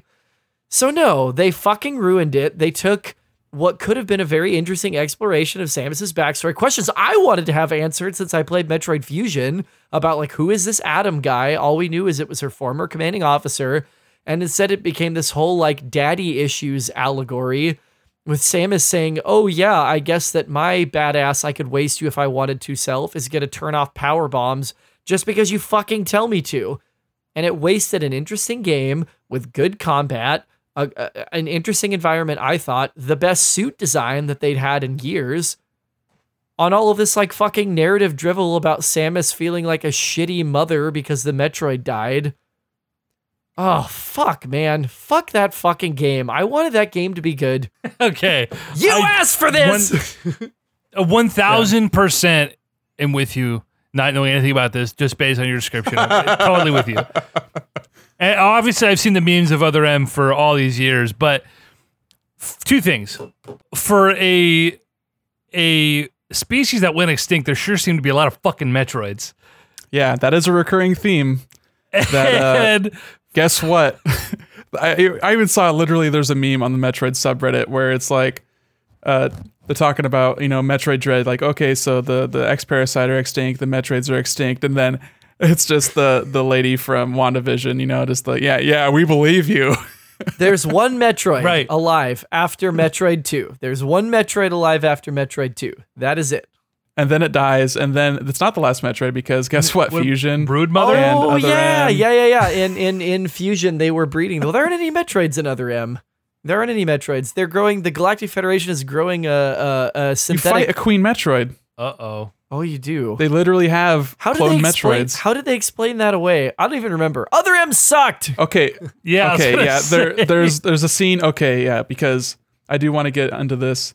I think that there is merit in those plot conceits, but yes, they were very ham-fisted and poorly thought through. And just the method that they went with the storytelling is hard to not make it a drawn out, like mope fest, where it is almost, I would say 50% of the dialogue is Samus narrating inside her head. It is an internal monologue the entire game, and it deals with the grief of this, like, the only characters, the only things that she's been close to has been this commanding officer that she saw as a father figure after her parents were dead. And but, you know, you don't really get the because it's only been in the manga where she was raised by these Chozo. So you don't see that, which is unfortunate, but also wasted opportunity. Understandable.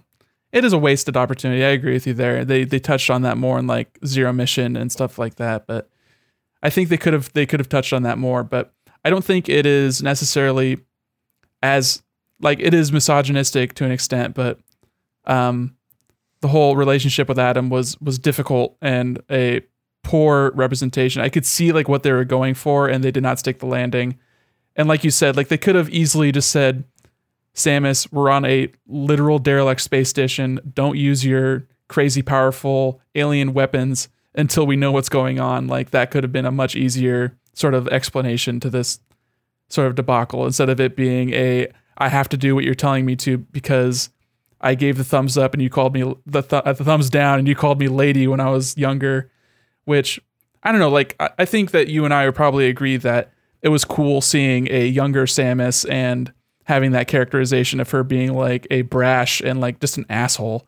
And like, that's cool. Like, I like that characterization, but then dealing with the trauma of a recent loss of a basic child, like basically your child, and sort of that, I don't know how much it exemplifies weakness as much as it does humanity, but also I don't think anybody really wants Samus to be human. They want her to be like a cool character at the same time. It could have exemplified humanity, but that's not the way they wrote it. Right. They wrote it to be, oh my God, my ovaries are swelling because this Metroid was my child. Like, and that's just it. I think you're mischaracterizing. I think time accentuates some wounds.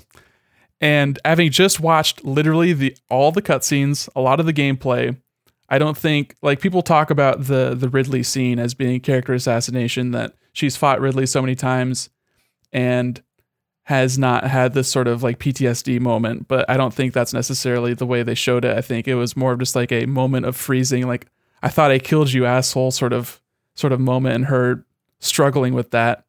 But I think just the nature of the very anime and like J drama style of accentuated like voice performance in particular. Like, you got that too when Adam does this self-sacrifice move later and she's like struggling to maintain her power suit because it's like mentally driven. Like, it's her focusing that keeps the power suit like active. So she's like cutting in and out, and it's like a dramatic moment, but it's, I think on a Western audience, especially, and like after this awful sort of dialogue they had right before there, it turns it into a moment of like, not like almost emasculating Samus and like turning her into a weak character because she's not manly enough to allow Adam to make this decision. But it's also playing on a poorly established notion earlier on where Adam sacrificed his own brother to save a space station full of people. And it's just sort of, they have these ideas and they make sense when they're cobbled together, but it's just not cohesive enough, and not like, they're not earned moments. There's a lot of cool moments. It's almost like a Zack Snyder movie in a lot of ways. It's just like, this would be cool had it been executed well, but because the execution was so poor, it's now unforgivable. Right. That's just it. Like, it was a bunch of interesting, well-intentioned ideas that did not work. And that, like, no, I'm not going to say character assassination because you fucking dared me to, so I'm not going to say it. But that were... She had no character to assassinate, so it doesn't matter. That were radically inconsistent with everything else they had ever done. And so, like, it's one thing if you want to, like, develop the character in a way that makes sense. And if you want to, like, give me a flashback in the moment where Samus is, like, staring down Ridley, where she remembers her parents dying, I would have fucking eaten that up. I would have eaten that right the fuck up. But instead it's, oh my God, I can't. I'm having PTSD now for the first and only time. Like, it just didn't work. It didn't work. And again, if they had anyone... It's the only game with like actual voiced like cutscenes, basically. And it's trying to establish that this late in like a a game series as difficult as it is, but get some women in the room, get some fucking women in the room, get anyone without a penis in that fucking writer's room. And they're going to go, this ain't it.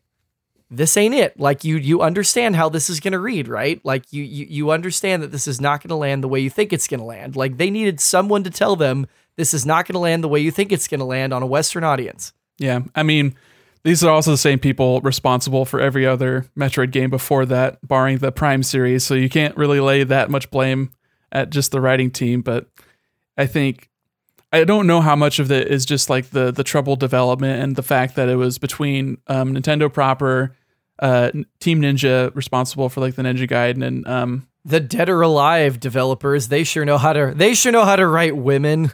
Well, they didn't write anything. It was all Sakamoto. So They were quick to say that like it was only Sakamoto that like wrote this basically, and then also working with an outside team for the cutscenes. And I wonder how much that really put stress on just the development cycle in general. But it's a I think obviously you don't like it. I wouldn't say that I like it, but it's probably mostly canon. So like that happened. I know it. And did. You have to sort of have to like, there was cool stuff in there. Like the whole little birdie being Ridley thing is cool. Like, I think that was actually a cool thing that they did. And it explains why there was a Ridley on the biologic space laboratory that is in Fusion with Neo Ridley as being an ex-parasite mimic. And like, there's ramifications for this stuff. And it's just another, clone facility for Metroids. And like the whole MB thing is dumb as hell. There was too much. There was too much stuff that just happened, and it's like overwrought. But I don't think there's. It's interesting. I like it in that it is so divisive. I like divisive art and like things that inspire conversation, like we're having right now. I think that has a lot of merit. Watch season 8 of Game of Thrones. Like it's bad, but like we'll talk about it. I'm going to watch it on my phone later. How about that? On a fucking cell phone. Anyway, we had to talk about Other M. Other M takes place, EJ, so between Super Metroid and Metroid Fusion. So it's between 3 and 4. So actually, there's like some really cool stuff where like just seeing CG cutscenes of Samus fighting the Mother Brain and then the Metroid saving her. And that Metroid then being splattered all over her armor and her fighting with the hyper beam against the Mother Brain is like super fucking badass. There's so much. And like a really cool. It's a really cool like gift to the fans in like some ways, but that just makes it hurt that much more when you get this like really bad story.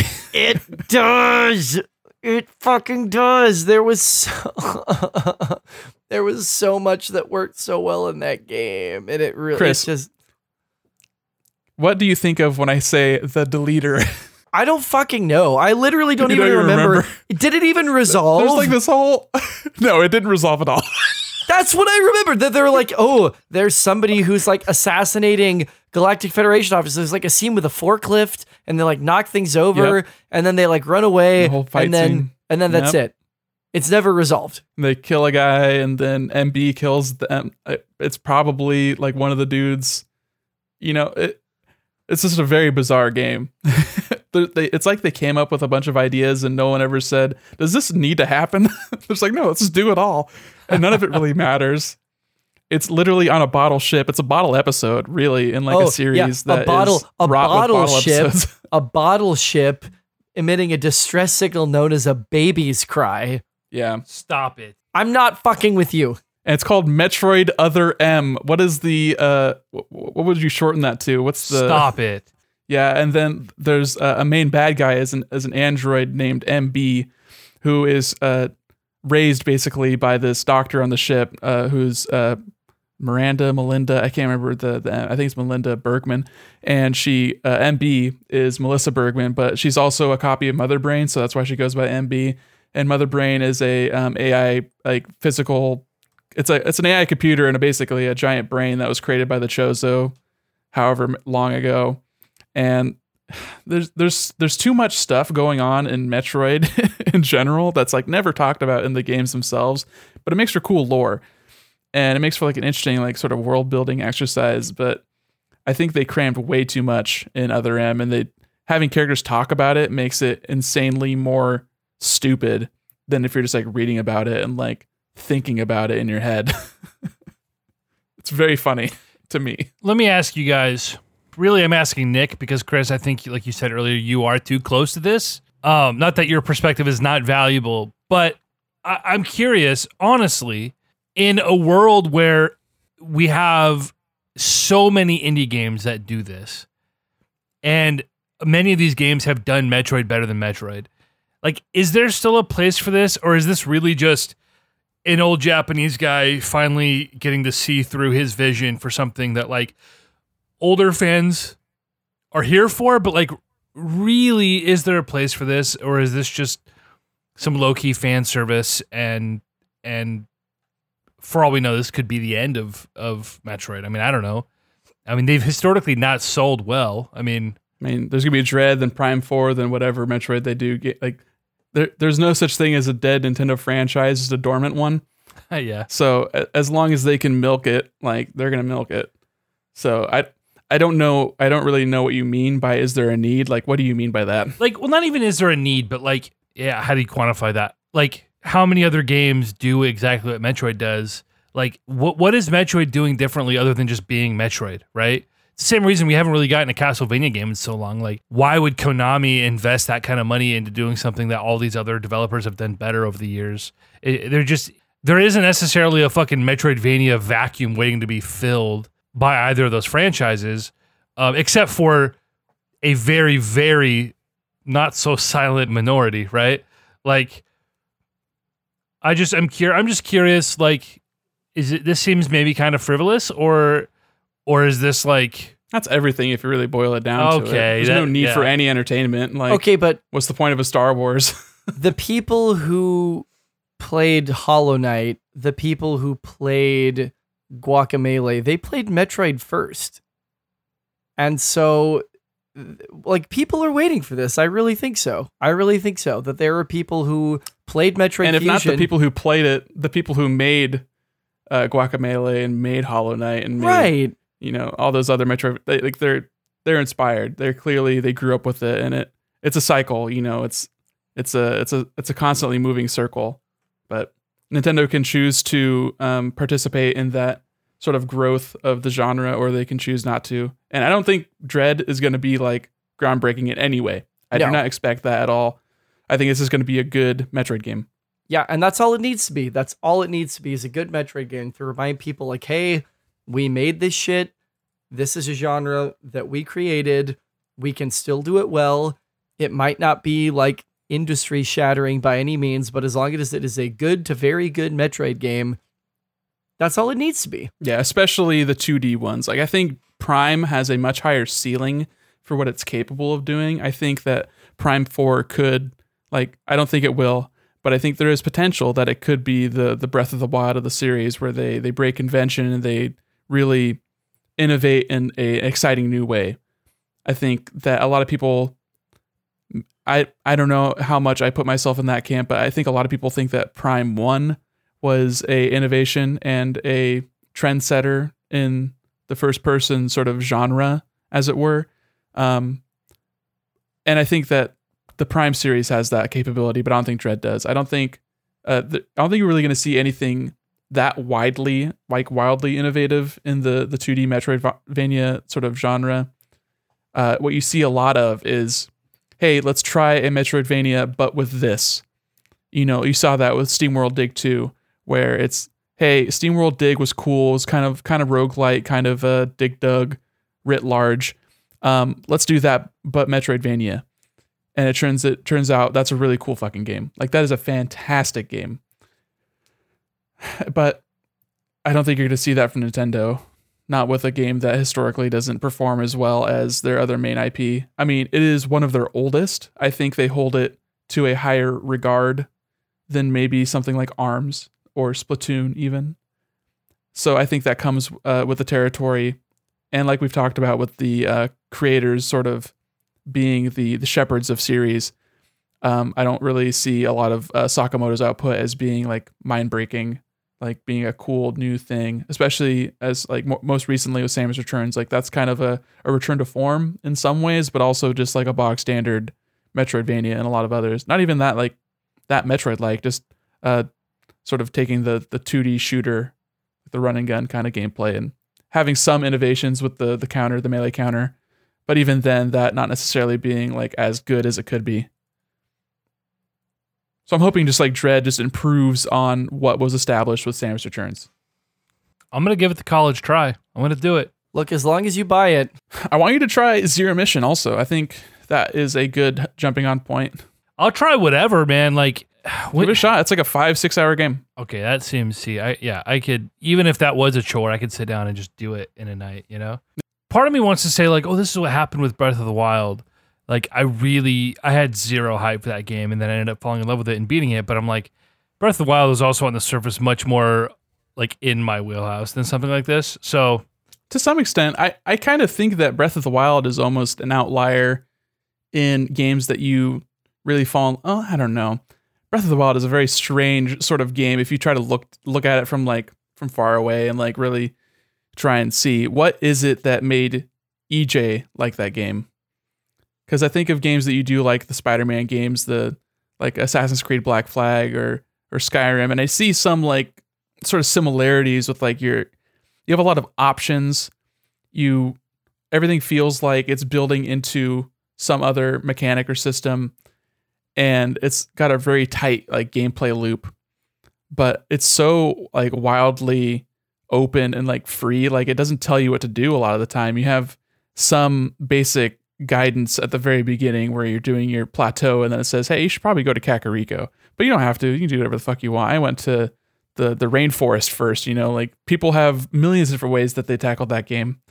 So I'm not sure what about it was the thing that captured you, especially with your very on and off sort of relationship with Zelda to begin with. Like you really liked Wind Waker, but I think that may be the only other Zelda game that really captured you. You know, so here's what's funny about like my taste in games, and it's one of these things that like I very much in my day-to-day life, I need direction. I need to know like what my goal is, but I do not want to be told how to do it necessarily. And I don't know. What do you want for dinner? What? I mean, I want to like. It's like playing with bumpers at the bowling alley. You know, like right. I'm trying to get the strike, but like I just need just enough to. But I'll figure it out. And in open world games, when I play these games like Skyrim or Black Flag, like you mentioned, or like even why I like Wind Waker so much, you know, it gives me all this freedom, but it doesn't penalize me for not doing things in the right order or for going back and doing X, Y, or Z. It really is just like, hey, you can do this thing or you can go off and do this other thing, and you're still going to get where you need to go, but you're doing it your way. And that sense of like discovery and adventure is what appeals to me. Or a game like Horizon, which is definitely an open world game, but more linear than an Elder Scrolls game or whatever.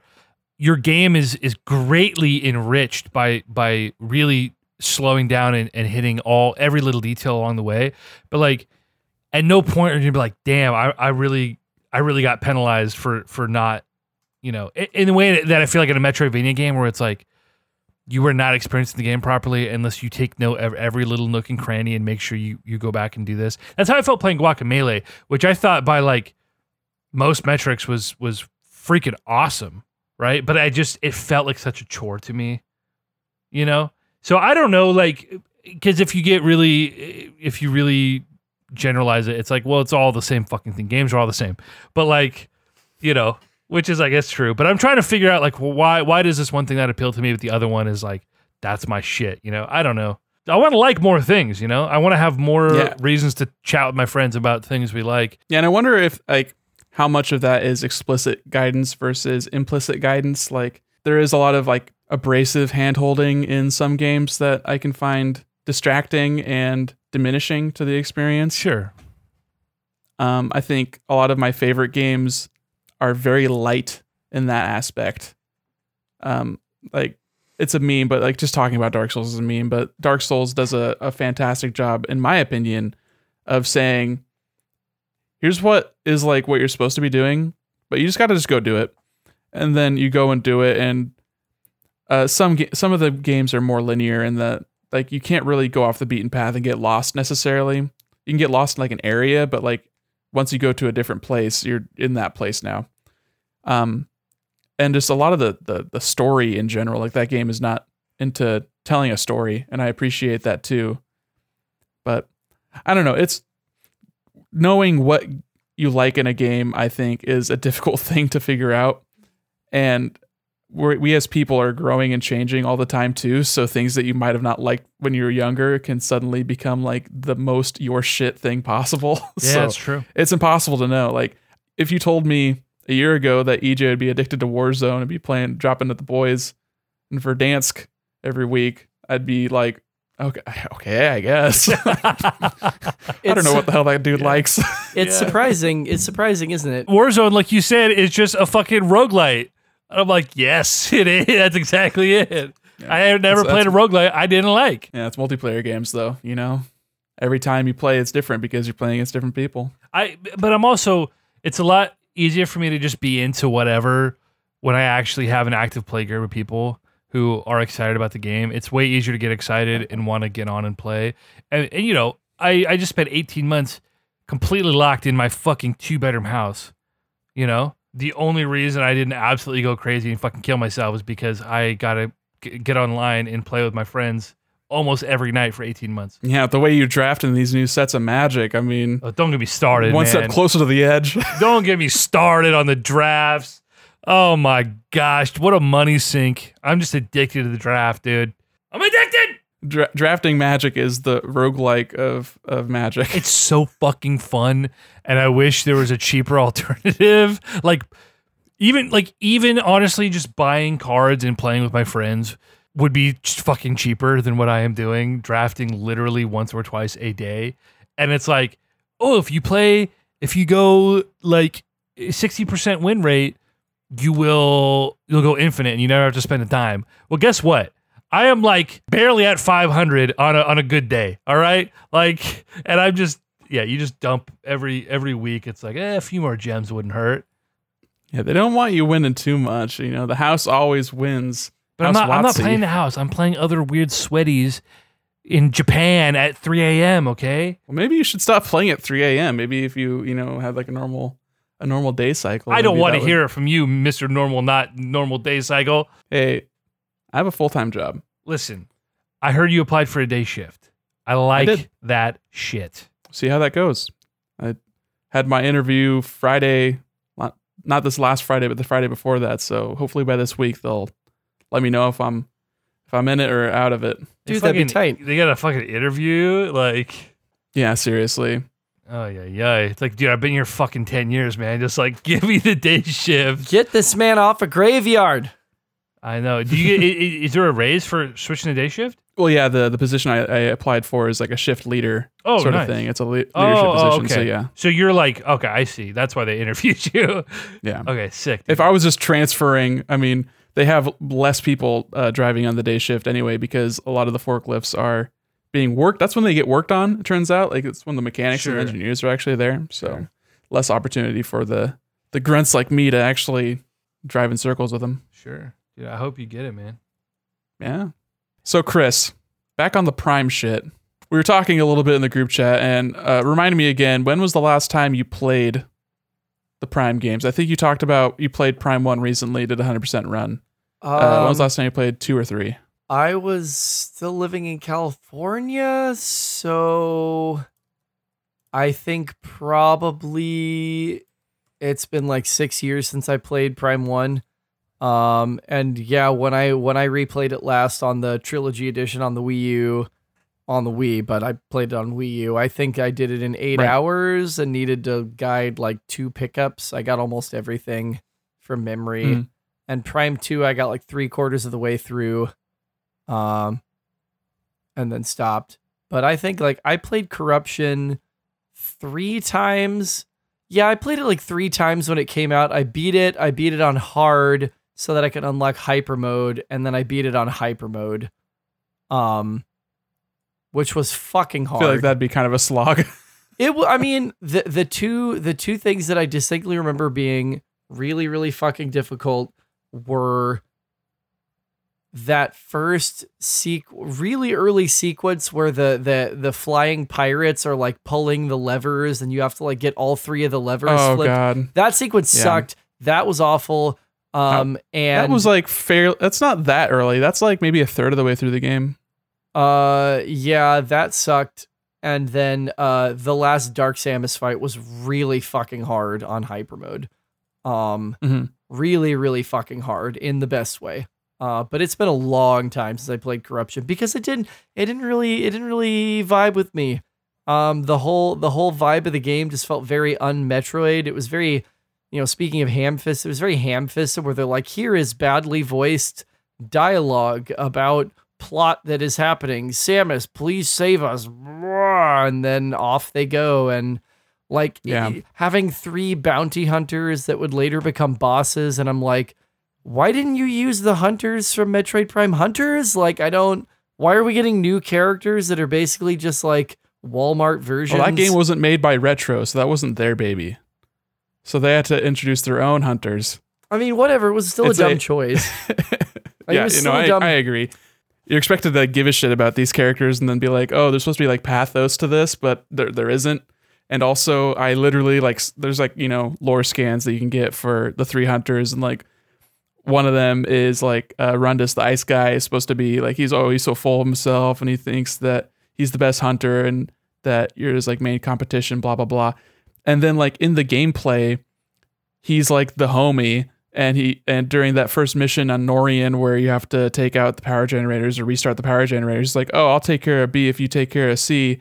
And then he's just a cool homie. And then you have to fight him. He's the first one that you fight. And you're this is I feel nothing with this fight. And then there's an overwrought kind of FMV cutscene at the end after you beat the game where Samus is sitting on a planet and thinking about, oh yeah, those are the hunters that helped me out at the beginning and then I had to fight and kill. Okay, I'm going to transform in Zero Suit and go in my ship and away we go. Thumbs up to the Admiral. It's pretty funny. Pretty funny. But just as far as gameplay and the design of the levels and everything, I think that Corruption is probably second only to Echoes. I think Echoes probably has the best map design out of the three games. My only major complaint with the maps in Echoes being that the overworld area is too visually similar to the wastes. Yes, I agree. And that's just it's just two deserts. And the desert areas in all the 3Ds Metroid games are pretty fucking tired. Metroid Prime 3 did something that I want them to do more of and that I'm hoping to God they do in Prime 4, where they gave you a whole bunch of different really distinct worlds to travel to, and they basically amounted to beefy versions of single regions in Prime 1 or Prime 2, right? One of the planets would be Agon Waste or Fendrana Drifts, which, by the way, is probably the single most impressive area in any of them. Fendrana Drifts, soundtrack is, man, I would go to sleep listening to that soundtrack. It's just absolutely unbelievable. Anyway, I digress. But I mean, I know that you said this in group chat, Nick, and I think that I stand by what I said, which is that you are one among few that you're willing to look past all of the stuff that makes Metroid Prime 3 not feel like a Metroid game or even a Metroid Prime game. And I can't look past that. It's just really narratively jarring to come out of these really lonely, interesting, introspective experiences and get dropped into Retro Studios trying to make a sci-fi epic. It just didn't make any fucking sense to me. Even the soundtrack, a lot of the big score pieces were just so generic and bad. It's pretty bad. I can't get past that in spite of it, to me controlling very well with the Wii controls. And I had been asking forever for, yes, I was the one that the grapple beam weaponry was for, that I'd been asking forever, give me a grapple beam that I can whip onto people and rip their shields off and hit them with it and stuff like that. And they gave me that. And I liked interacting with the world. It was badly utilized though. The grapple beam is just another key to unlock things. and you occasionally use it to fight some flying robots in Skytown and to take the shields off of some of, and you don't even have to, you just go hyper mode and fucking blast them away at the space pirates that have shields. So like that doesn't really matter. But the things that I do like, I like the linear beam progression. We talked about that a little bit. Whereas in Prime 1, that was like my biggest downside, is like switching the goddamn beam all the time sucked to open the doors. It's like, I have the thing, just let me unlock the door with whatever beam I have out. And then the color-coded enemies is just like lazy and like poorly implemented. Prime 2, they improved that quite a lot with the dark beam and the light beam, where it's pretty, I mean, it's pretty obvious that your light beam is going to be working a lot better in Dark Aether than the dark beam. But I'm not sure how I feel necessarily. I never really had the tension of losing ammo. I thought that was a strange choice to have your beams tied to an ammo type. But also, as soon as they told you, hey, you're going to get more light ammo if you kill something with a dark beam, or you get more dark ammo if you kill something with a light beam, that sort of turned into a cool kind of almost Doom like juggle of being, hey, I need more of this, so I have to change out my approach to get more ammo. I thought that was a cool way to go about it, especially since I don't know how I had the trouble with the pirate boss in Prime 1 where I ran out of missiles, but it's so rare that you actually run out of missiles in these games. Like, you can just spam that motherfucker and it doesn't matter. But also at the same time, I never used like the flamethrower or like the ancillary upgrades in Prime 1 where you No way! Yeah, I didn't feel like it was like that useful. I used them more in Prime 2. I used like the Dark Burst and Sunburst a lot more in Prime 2, but I wasn't like, I never had trouble fighting anything in Prime 1 except for bosses sometimes. And at that point, if I was out of missiles, it's not like I was going to use them on a flamethrower anyway. Oh man. So I played the first one on normal, and then the rest of them I was playing on veteran. But even then, like, it has turned boss matches a lot of the time. Well, the ones I struggled with in Echoes were obviously the boost ball boss, which was a huge pain in the ass. I didn't even know how to do damage to him. I had to look that up. I was like, I have no idea what you want me to do. And, I have to lay bombs while it's in the weird little cloud form. I wouldn't have thought of that. I guess I'm an idiot, but it was that and the final boss fight where it ended up like glitching out because I was playing on an emulator. I do want to talk a little bit about the Prime hack and the way I played those last two games, which vastly improved in some ways. And in the case of Prime 3, I think it like may have been like busted because of how difficult it turned some things into. But playing them with like an actual dual analog stick control, beautiful. It's coming. Amazing. It's coming. The Switch port is fucking coming, baby. It's going to be having a real FOV. My God, EJ, I don't know how much you mess around with FOV sliders and shooters, but max FOV, baby. 120. Well, not max. No, that's way too much. But Prime literally is like a 60 degree FOV. It's insane. You're playing through like a 50 mil lens. Like, it is, that's horrible. So zoomed in and cropped. It's awful. It's horrendous. Played that shit at like, I think I played at like 86. 86 is like my sweet spot. Oh my God. That's like Warzone. I think default is 80 or 85. And that is horrific. I play at 120 and I'm like, if I could go wider, I fucking would. Yeah. I'm not playing with a fisheye. That's a little bit, that's information overload. I can't handle that kind of shit. Also, you can't play with the Prime 3, I think, is a maximum of 90 or 100. I can't remember where. Crank it. But it like breaks if you mess with it too much. But so much quality of life stuff. I can just map swapping to a specific visor to any button I want. So with my Xbox controller, I had going from scan visor to normal visor is just a button press. And then just left and right on the D-pad for my other two visors. And then it just felt so much better than having to use the Wiimote, which is a drastically small amount of buttons, and they're located all over the frickin' thing. Like, having to go and like move your hand down to press 1 to open up your map is horrendous. Pressing down on the D-pad to shoot a missile, awful. Hate it. Not a fan. And the control, it's just, I'm glad that I could play it with a lot more buttons. Let's say that much, I guess. When it comes to the Switch, it's going to be sex on a small screen. And EJ, I hope you will throw some money at it and play it in dual analog which I've been looking forward to. I liked the Wii controls for all three of them. I got big fucking meat hands, so reaching down to the D-pad, not a problem for me. But honest to God, dual analog controls with two like shoulder buttons on each thing, so you can like map your missiles to ZR or something, and you can toggle visors using like L and ZL. I don't know. Like, I'm sure it's gonna have a lot of customization options, or at the very least, just be like an honest to God dual stick shooter. It's gonna be great. I'm really looking forward to it. I had some trouble though with corruption, and I don't know how they do it in the actual like Wii version of the game, but Chris, do you remember in Skytown the zipline sections? Yeah, totally.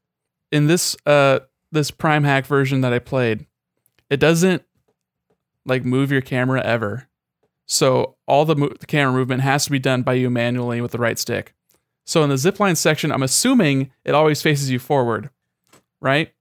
That's my guess, because they expect you to shoot these balls that are being dropped by enemies, these little bombs, or they expect you to shoot gates that open, or they expect you to shoot two or three things rotating.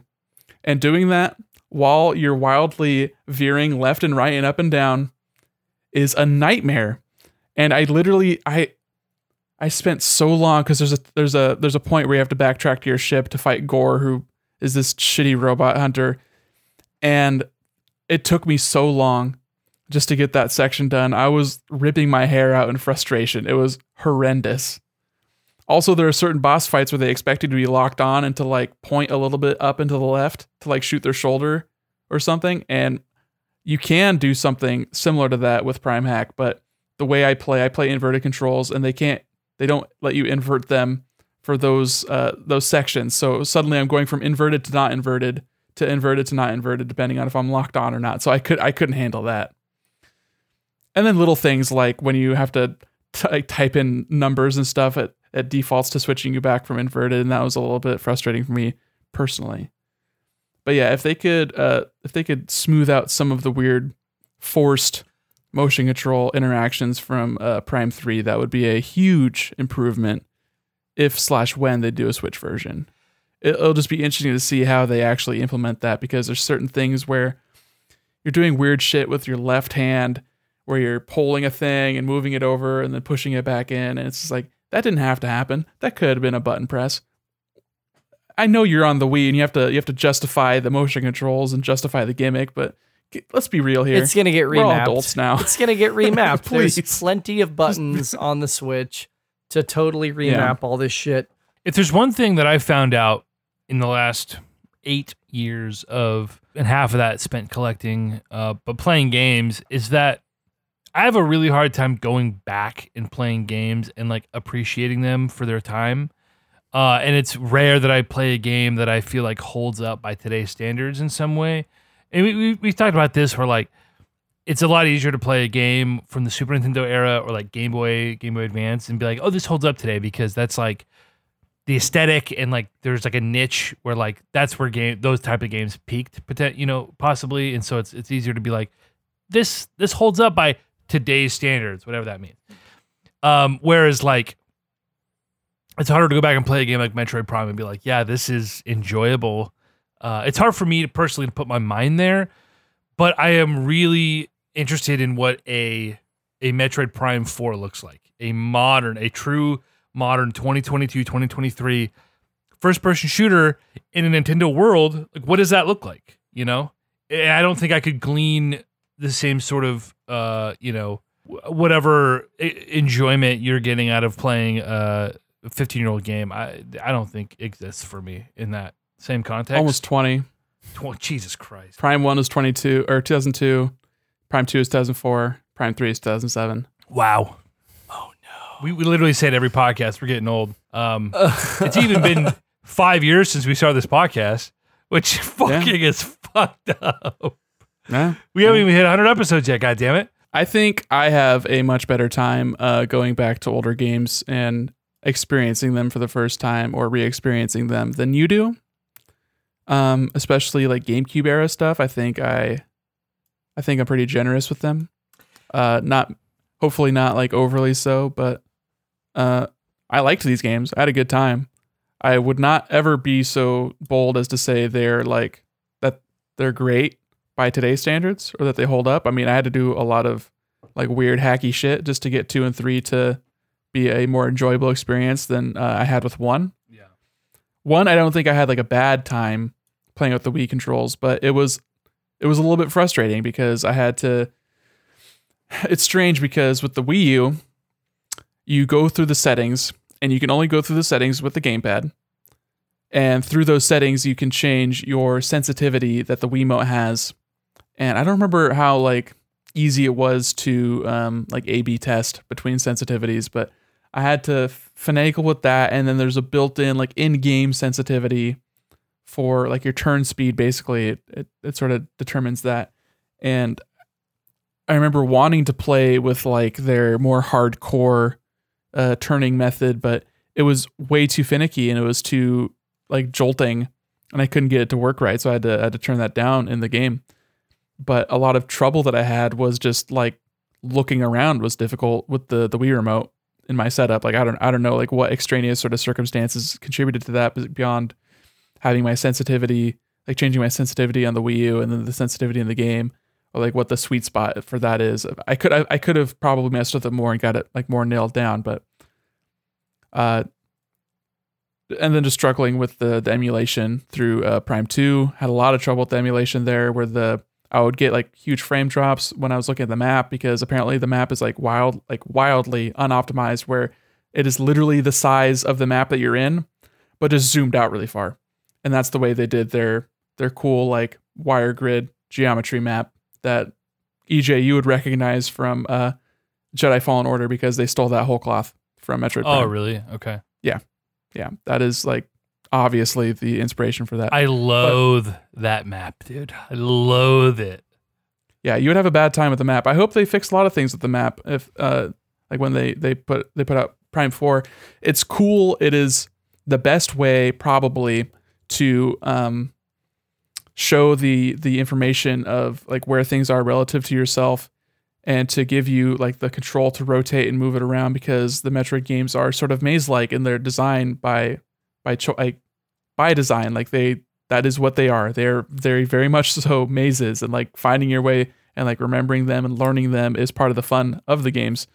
So I think that the method in which they show you is the best way they can do it, but navigating the map in the map screen is subpar, and there are very big glaring omissions in like, if you have a map, say there's an elevator that goes somewhere and it tells you where it goes, you should be able to like say, hey, okay, now let's go to that part of the map. But instead it says this goes to Fendrana, drift south. And then you have to zoom out all the way to like the weird hex grid, Go to Fendrana. Okay, now I'm in Fendrana and it's a completely different orientation now for some reason. So I have to go and figure, okay, this is the southern part of the map, and then figure out, okay, this is the part of the map that goes from Magmore Caverns. I think that's the one. There's like 2 different ones that go from Magmore to Fendrana. Is that the right one? And then you have to like bullshit and figure your way out there. They need to fix that. Yes, they do. I hope they will. They really, really do. Yeah, I remember that. That made the forced backtracking in Prime 1 much more annoying for me personally, being like, oh no, I just spent 10 minutes going the wrong way because this map is asinine. Yep. I've walked through Magmore 10 times. This place sucks. It's so boring. It's just a tunnel of lava. Boom, boom. Dum, dum, dum. It's just toms and grunting. Oh. I mean, yeah, you know, Lower Norfair is iconic, and like, there's no lava place in a Metroid game without that sound now. But I don't know. They can do better. So they can do better. I hope they do. A few things, one of which we've touched on already, where you said that I should play Zero Mission as like a good place to start, just to wrap my head around the Metroid experience. Yeah. But I'm curious. I think more zealot Metroid fans would jump to recommend Super Metroid. And I think that Super Metroid in general is a greater game, but I think Zero Mission would speak more to your sensibilities of having quicker movement and a more rapidly rewarding system of doling out meaningful upgrades like right away and telling you where to go and being more narrow at the beginning and then sort of like expanding out more gradually. If he plays Super Metroid, he's never playing another Metroid game. And it's just because it's more obtuse, you know, and I've played Super Metroid, to be clear. I have played it. I can't remember how far I got. I played it for a few hours. This was back, it's probably 2013, I want to say. And obviously it didn't grip me enough to keep playing. But so Zero Mission, I want to give it a shot just to get a taste here. But I'm curious, Chris, like Metroid seems like a pretty vast yet inconsistent franchise. What's your favorite game, and what from that are you hoping Dread does? Because like I know there are people who like only give a shit about the Prime games, right? Because of that generation, the GameCube generation, right? Yeah, they're whole different genres in a lot of ways. I mean, it's a 3D game versus a 2D game. Yeah, I mean, I think that it everybody asks, like, what's your favorite 2D Metroid? What's your favorite 3D Metroid? For me, it's very distinctly different things, right? And yeah, for me, it's Prime 1 is the top 3D Metroid. I think that, you know, Nick, as you said, the introduction of the Luminoth, who sort of like tell you, thank you for doing the thing, go do the thing, kind of handholds you in Metroid 2 in a way that they then like doubled and tripled down on in Metroid Prime 3, I think did disastrous result in terms of like the quality of storytelling. And Prime 1 was just a lonely, interesting, beautiful, like audiovisual experience that invited me in to become curious about its world. And in terms of 2D, it's hard because I have such a place for Fusion in my heart, and I played that game a number of times. But there really isn't any backtracking in Fusion. You just go from objective to objective, and Adam tells you where to go, and you go there, and it's like reasonably challenging. And finding all the stuff is, of course, like hard. But I'd probably go with Zero Mission as my tops in that, and because beyond the fact that I think it's like a tight game, it retells Metroid in a way that's more interesting, it's faster, it's more beautiful, and it incorporates some of the like audiovisual elements of Metroid Prime in terms of the way that it tells its story. There's more integration of the Chozo and Chozo technology. There are sound cues in Zero Mission that remind me very much of the soundtrack from Metroid Prime. And it just invites you in more. That's like, you know this story, but we want you to experience it in a way that's a little bit more immersive, a little bit more beautiful. And it knows what it does, and it does it well. That's probably what I would say at this moment. I, too, have a wild and unreasonable affinity for Fusion, and after replaying it, it's more apparent just how restrictive it is is forcing you to ever go forward. And it is not just telling you where to go, but it is also preventing you from going anywhere else, which I think makes it a good first step into a intimidating genre. It was a little bit hard for like what it was, but it wasn't hard in getting lost. It was hard in this nightmare fight is a pain in the ass, and I never can find a good opening, and I have to dodge this stupid swooping attack for 6 minutes before I can actually shoot it again. So it's kind of a black sheep in the Metroid games on execution.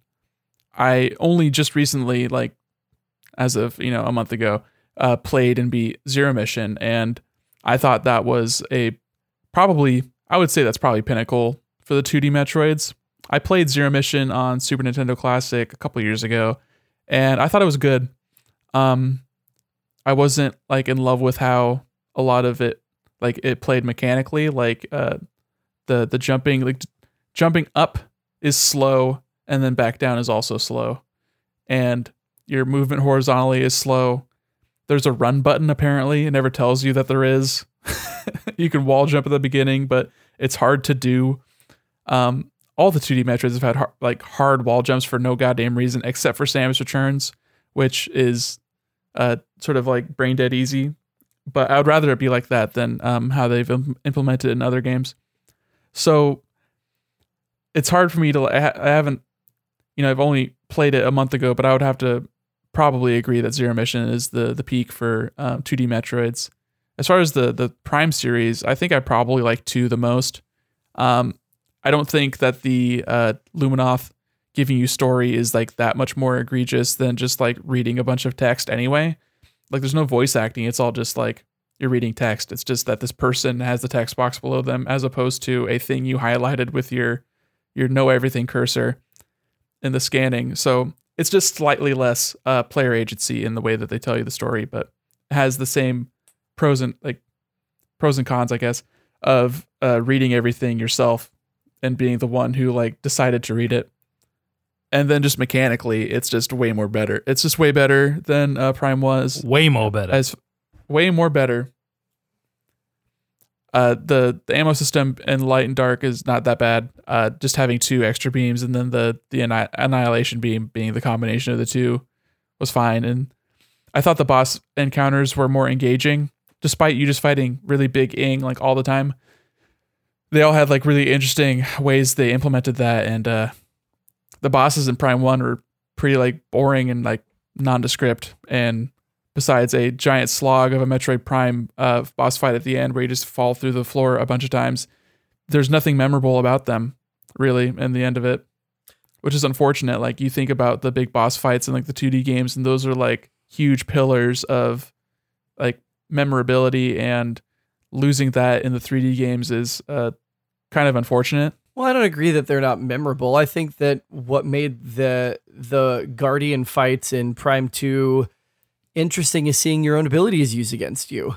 And trying to figure out like, okay, so if this Ing has my boost ball, like what does that mean in terms of the way it's telling you something already about the way it's going to interact with the world and interact with the environment and try to hurt you and make you think about, okay, how do I kill this thing? And I don't disagree that 2 is like mechanically better. It looks great. It sounds great. The fucking Torvis Bog track is as good. The Emperor Ing boss music is as good as anything in the Prime 1 soundtrack. It's a banger soundtrack. The music fucking slaps. But the Prime 1 bosses, I do not agree at all that they're forgettable. And maybe it's just that they've imprinted so strongly on me. But like, I remember the first time like getting in to fight Flahagra and fighting it and going, okay, I fucking killed this thing. I swear to, if you say Flahagra one more time.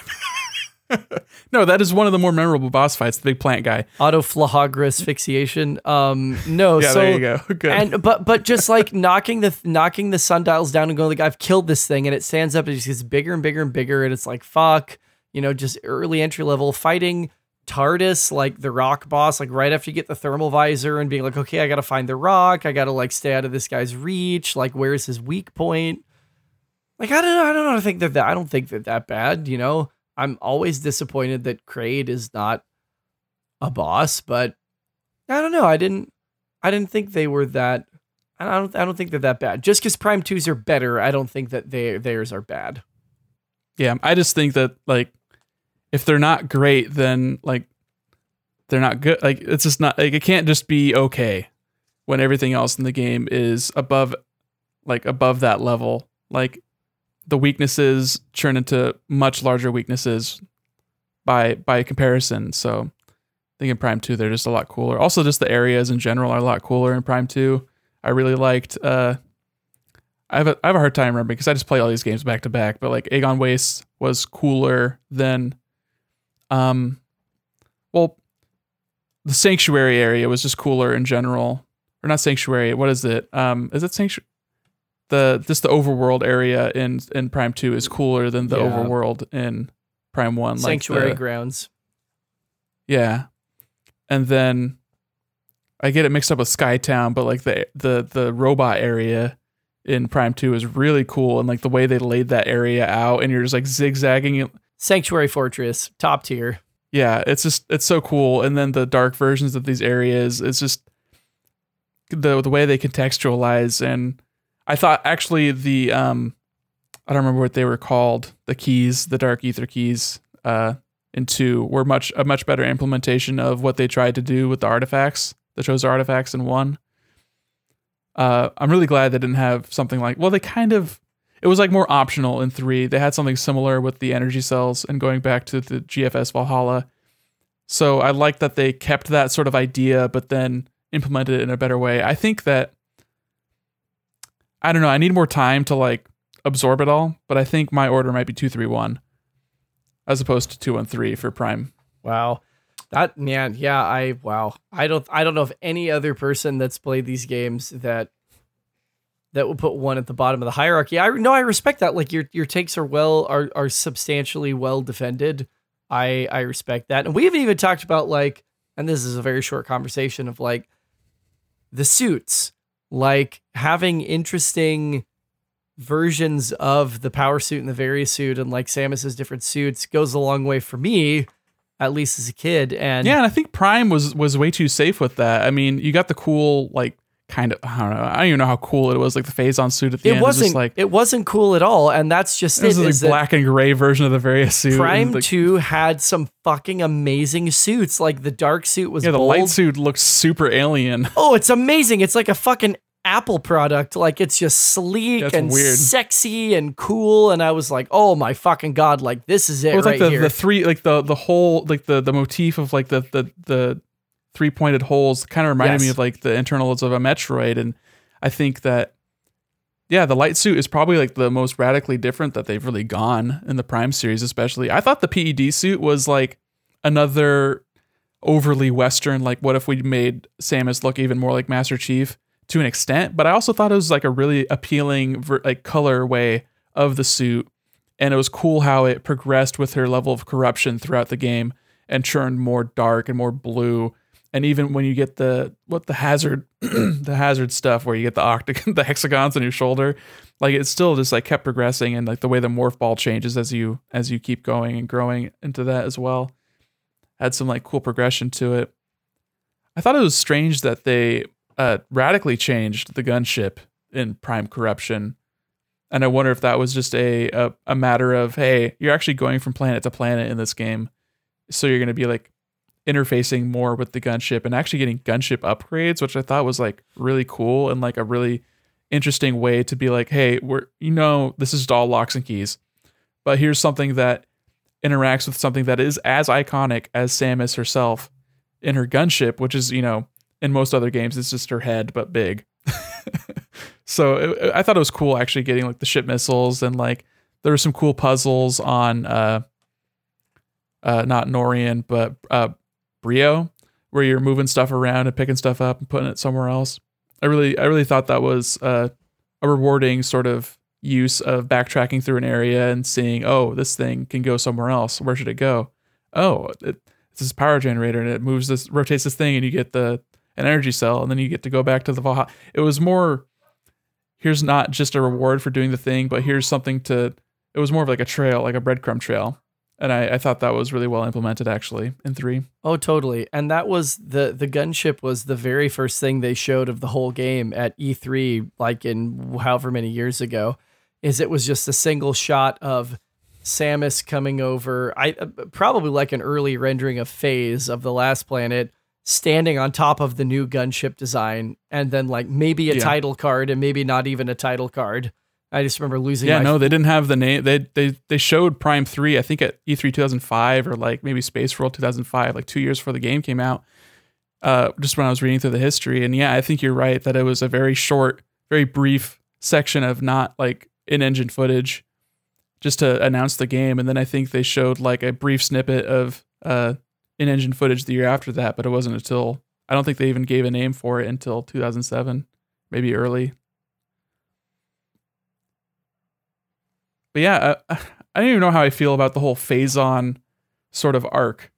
I think it's really hokey and like bad sci-fi, but I also think that a lot of Metroid in general is like kind of surface level as far as that goes, and it's less about the plot. It's like kind of a cornball space opera sort of plot, but just having like cool locations and like people, alien peoples existing on these worlds. I really actually, like you talk about Tallon IV, and I thought Tallon IV was like okay, but it seems like the Chozo goddamn live everywhere, so I don't even know like why it matters that they lived on Tallon IV, and they also like hung out on Zebus, and they also hung out on like they visited Aether, and they talked to Brio, and they had an outpost in Skytown on Elysia or whatever. So it's like they were ubiquitous, they were everywhere. Yeah, they were a galactic power, and they had tendrils everywhere. So that's why I thought it was cool, like learning about the Luminoth on Aether, and like learning about the Reptilicus or whatever they were called on Brio. Like I think that's more cool to have these like singular sort of conflicts as opposed to like, oh, here's another Chozo conflict, but we never see them. It's just as bad as having like a bunch of humans be the Galactic Federation, well, where it's just like, so it's just space, the space army. Like, who gives a shit? We're gonna see more Chozo, it seems, and that's good because they've got at least one. Well, they've got more to come to account for, and if you, when you 100% Samus Returns, small spoilers for Samus Returns, you get some art cells, or images. I guess I should say they're not art cells. That strongly imply that there were two warring factions within the Chozo, and that one of them sold the other out to the Space Pirates. Yeah, and it's weird because I think the Space Pirates are technically extinct as well, but or maybe they're just going to get cloned by the Galactic Federation, just like every other goddamn race does. So what does that even matter? I mean, there's no stakes in this story because you can't kill something off because it's immediately brought back. It's, you know, it's a problem with any long-running franchise, but it makes me care a little bit less about the fate of the Chozo because, like, yeah, they're so mysterious, but the more we learn about it, the less mysterious they are. So it's kind of a double-edged sword, right? Right, we'll see. I think it's just a problem with storytelling and this sort of medium. Anything else you guys want to touch on before we scoot on out of here? I don't know. I might not finish Samus Returns. I'm not sure. I don't know how much it's gripping me. I'm playing it also on an emulator because I'm not going to play it on a 3DS. But it's interesting, especially after playing Fusion and Zero Mission so recently. Playing Samus Returns and seeing Metroid Dread and like wanting to experience how they're likely going to feel similar mechanically. But I look at the footage of Dread and I see how zoomed out it is, and that makes me so excited because Samus Returns is very tightly zoomed in. I think that's a problem with a lot of Metroid games. I think it's the biggest problem with Super Metroid and Metroid 2 on Game Boy. But Dread is actually like zoomed out and it feels like you can actually move. So I think Samus Returns, like, you move pretty quickly, but you're stopping and starting all the time because every single enemy you run into suicide bombs you because they want you to melee counter everything. And that's annoying because I don't want to fight everything. If I've been through this area 10 times, I'm not going to stop and fight everything and get no health back. I just want to I want to run past stuff. But they make it incredibly difficult for you to do that in this game. And that's like a stumbling block for me. And also I just got to a new area and I don't have the grapple beam, but they want me to have the grapple beam and I don't know where the grapple beam is. So I'm either looking that up or I'm just backtracking through every single area trying to figure out where I want to go. And it's just like not as fun to do that when everything is just trying to like literally just like jump at me. When other Metroid games, like you'll have endemic life that's like scooting along and you just like jump over and ignore it. Or you can like shoot them and farm for missiles or whatever, but they want you to fight everything. It's just not very fun. Thematically, it makes sense. I don't blame you if you don't finish it, but SR388 is literally everything there is trying to kill you. You know, like it's different. It's different. Yeah, there's no like different. There's no different enemies than any of the other games, so it's like it doesn't really matter. Like you get the little froggy jump dudes and like the dive bomb bats, and it's like they've had those in every other game. But it's also it's interesting that they give you the spider ball like immediately, and then they also give you the ice beam immediately, and they don't like prevent you from like really going anywhere except for bespoke doors that you can't shoot until you get an item upgrade. And that's like that's less interesting to me to like shoot a different beam at a door and unlock it than it is for me to traverse the world in an interesting way that I couldn't before. So I think I would probably like the game more if I got the ice beam later and like the spider ball later, that kind of thing. Metroid 2 is not great. It's the worst game in the series for a reason. And I think that they did Herculean work just to get it to be like playable and enjoyable at all. But ultimately it is an extremely straightforward experience in which they're like, keep shooting things and keep going down. And that's the whole fucking game. Yeah. I got to kill the 40 Metroids. That's all there are. Now, if that is not a great way to sum up the Metroid franchise, I don't know what it is. Oh, hey man, Metroid Dread, you're actually going up. Listen, I am excited for you guys. I mean, like we talked about last time, just Chris, you getting your moment here with the announcement of Dread, and then Nick seeing you like this stoked about it, that you're like, I'm going to deep dive on all these games because I'm getting hyped on the fucking new one. Like, that's cool. I haven't seen you be hyped about something like that. It was a hole in my catalog that I'd wanted to fill for a long time, and this was just like the inspiration to finally go do it. Like, I've owned Metroid Prime Trilogy forever, you know? Like, it's not like I haven't touched those games or had the desire to play them. I just never went through with it. And, like, I don't blame anyone who doesn't want to, because, like, they are old games, and, like, I'm pretty forgiving with that kind of thing, and I found my own way to make them more playable, but I don't know. Not everyone has that kind of stupidity that I have. Well, now that your holes are filled, you're ready for... I'm all plugged up. Airtight, baby. Chris, when does Dread drop? Give me day and date. What are we talking? October 8th, same day as the OLED Switch. Oh, my. All right. That's right around the corner, man. It's right around the corner. So right down the corner. Right down the street and around the bend. 2 months is before that. Isn't WarioWare September, I think? I couldn't tell you. I think it is. I think it's September. I don't know what else is out before then. I just got an easy like 19 points the other day in the league. That was great. Well, shit, man. Horizon 2, that's all I'm waiting for, okay? That's all I care about. I just want Death's Door on Switch. That's all I want. It's that Crow game. Crow game. Listen, when's the next Smash Bros. Coming out? When's the last character going to get announced? Are they capped? I thought that it was an infinite potential number of characters. No. I mean, Sakurai said one more. Oh, really? Yeah. All right, let's do this. I thought they were who's the last character? I'm saying Waluigi. Goku. Waluigi. Goku is more likely. It's Raichu. Raichu? That actually like makes a lot of sense. Like no one will be happy about it, but like, oh yeah, that makes sense. Or another Link. Oh okay. No. Do you have a real guess or just? No, I only shit post. I'm not gonna put my life on the line for a Smash Bros. character. 1,000%. Listen, has there been a more maligned evolution outside of fucking Raichu? Like. Nobody fucking likes Raichu. He's the shitty Pikachu evolution. I like Raichu. I have his fucking trading card. Of course you do, you fucking contrarian fuck. I have his trading card in my wallet. Suck on that. The original fossil card. I'll fucking get it right now. I swear to God, I'll get it right now. Was it the one with the Ken Sugimori art, or was it the other one? I remember it's like wrapped up like in the middle with little lightning bolts on the inside. I think it's Sugimori. Okay. No, but like... Anybody who played any fucking Pokemon game, not yellow version, where they were abusive to you and were like, Pikachu doesn't want to evolve. And I'm like, it's a fucking semi-sentient rat and I am its master. I don't care.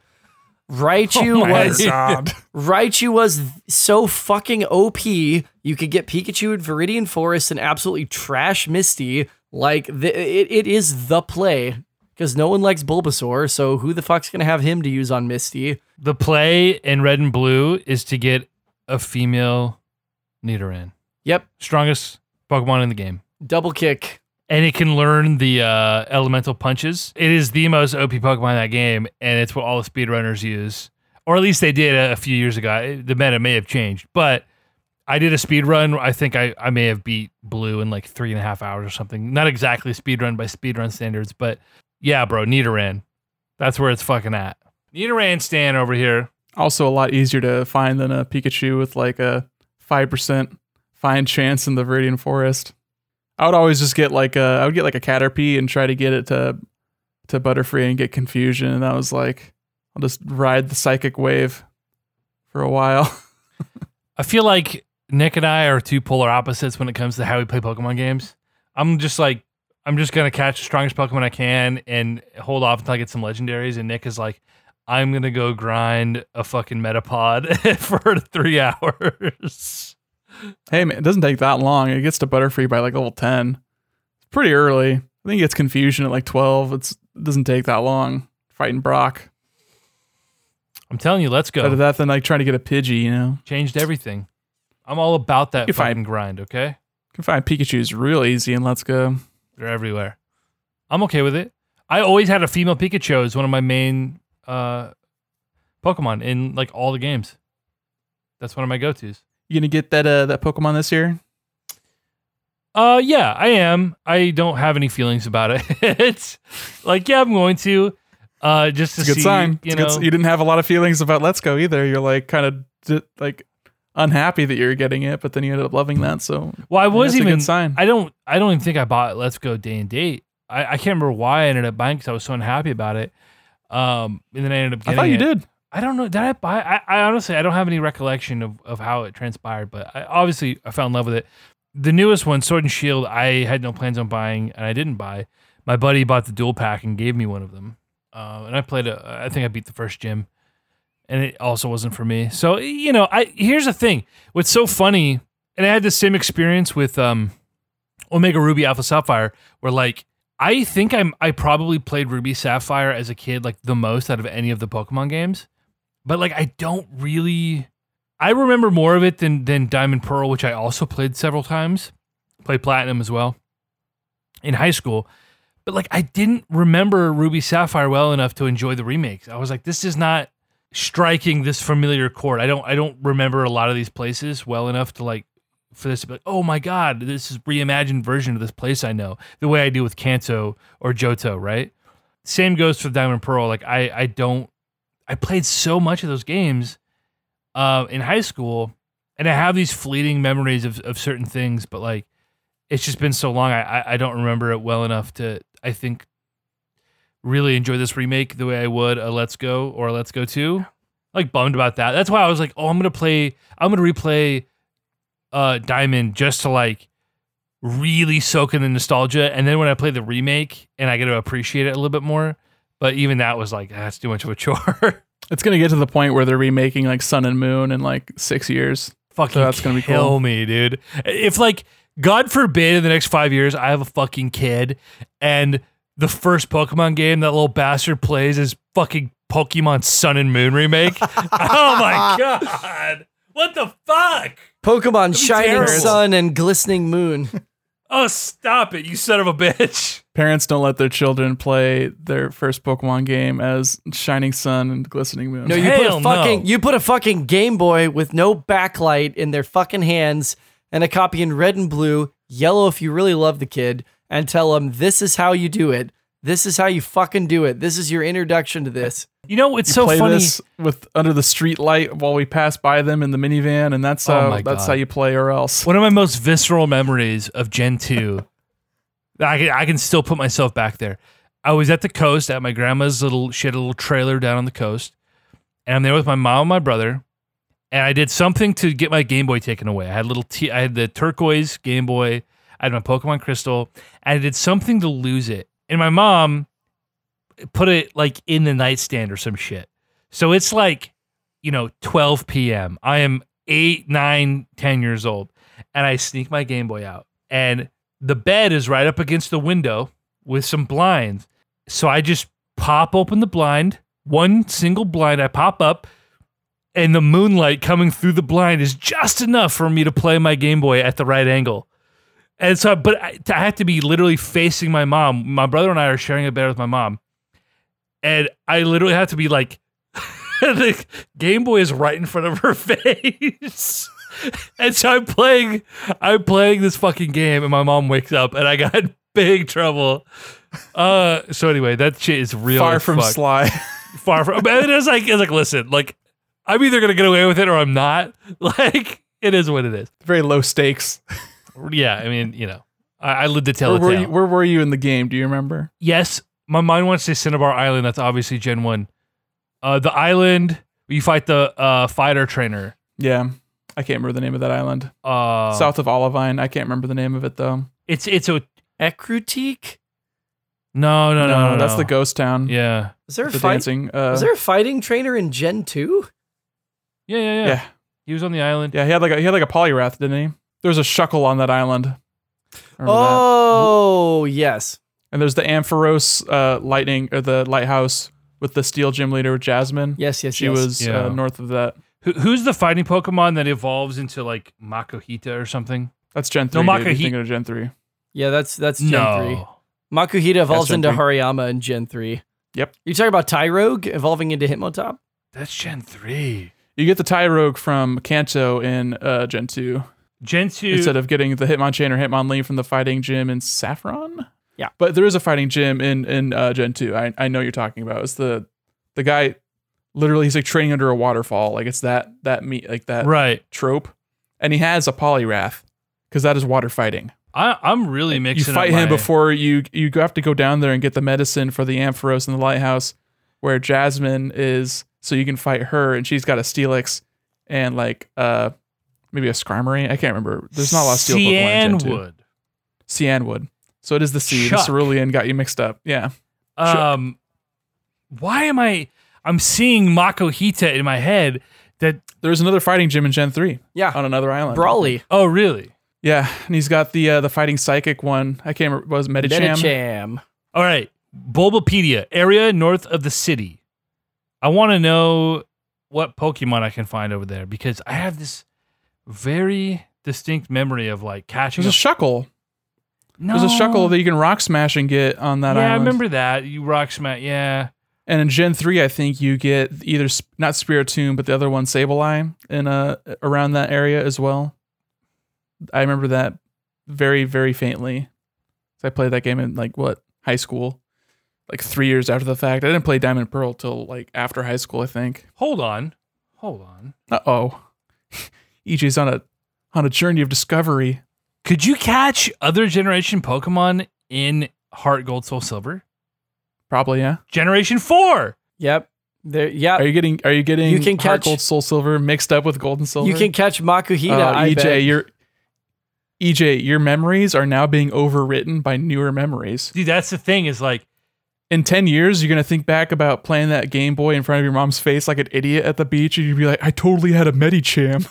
That's the thing. It's I'm scared. I'm like, no, I know the beach thing. I remember so distinctly. And I remember being on Cyanwood. EJ, that wasn't the beach. That was yesterday. Stop it. That was in your bedroom. No, why? Sarah's shaking you, trying to get you out of your coma. We've lost the plot. We've totally lost the plot.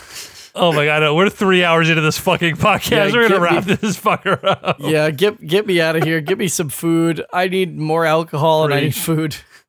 Preach. It's so hot in here, dude. It's 100 degrees in Eugene today. I need to turn my air conditioning on. Console Crusade Podcast. All right.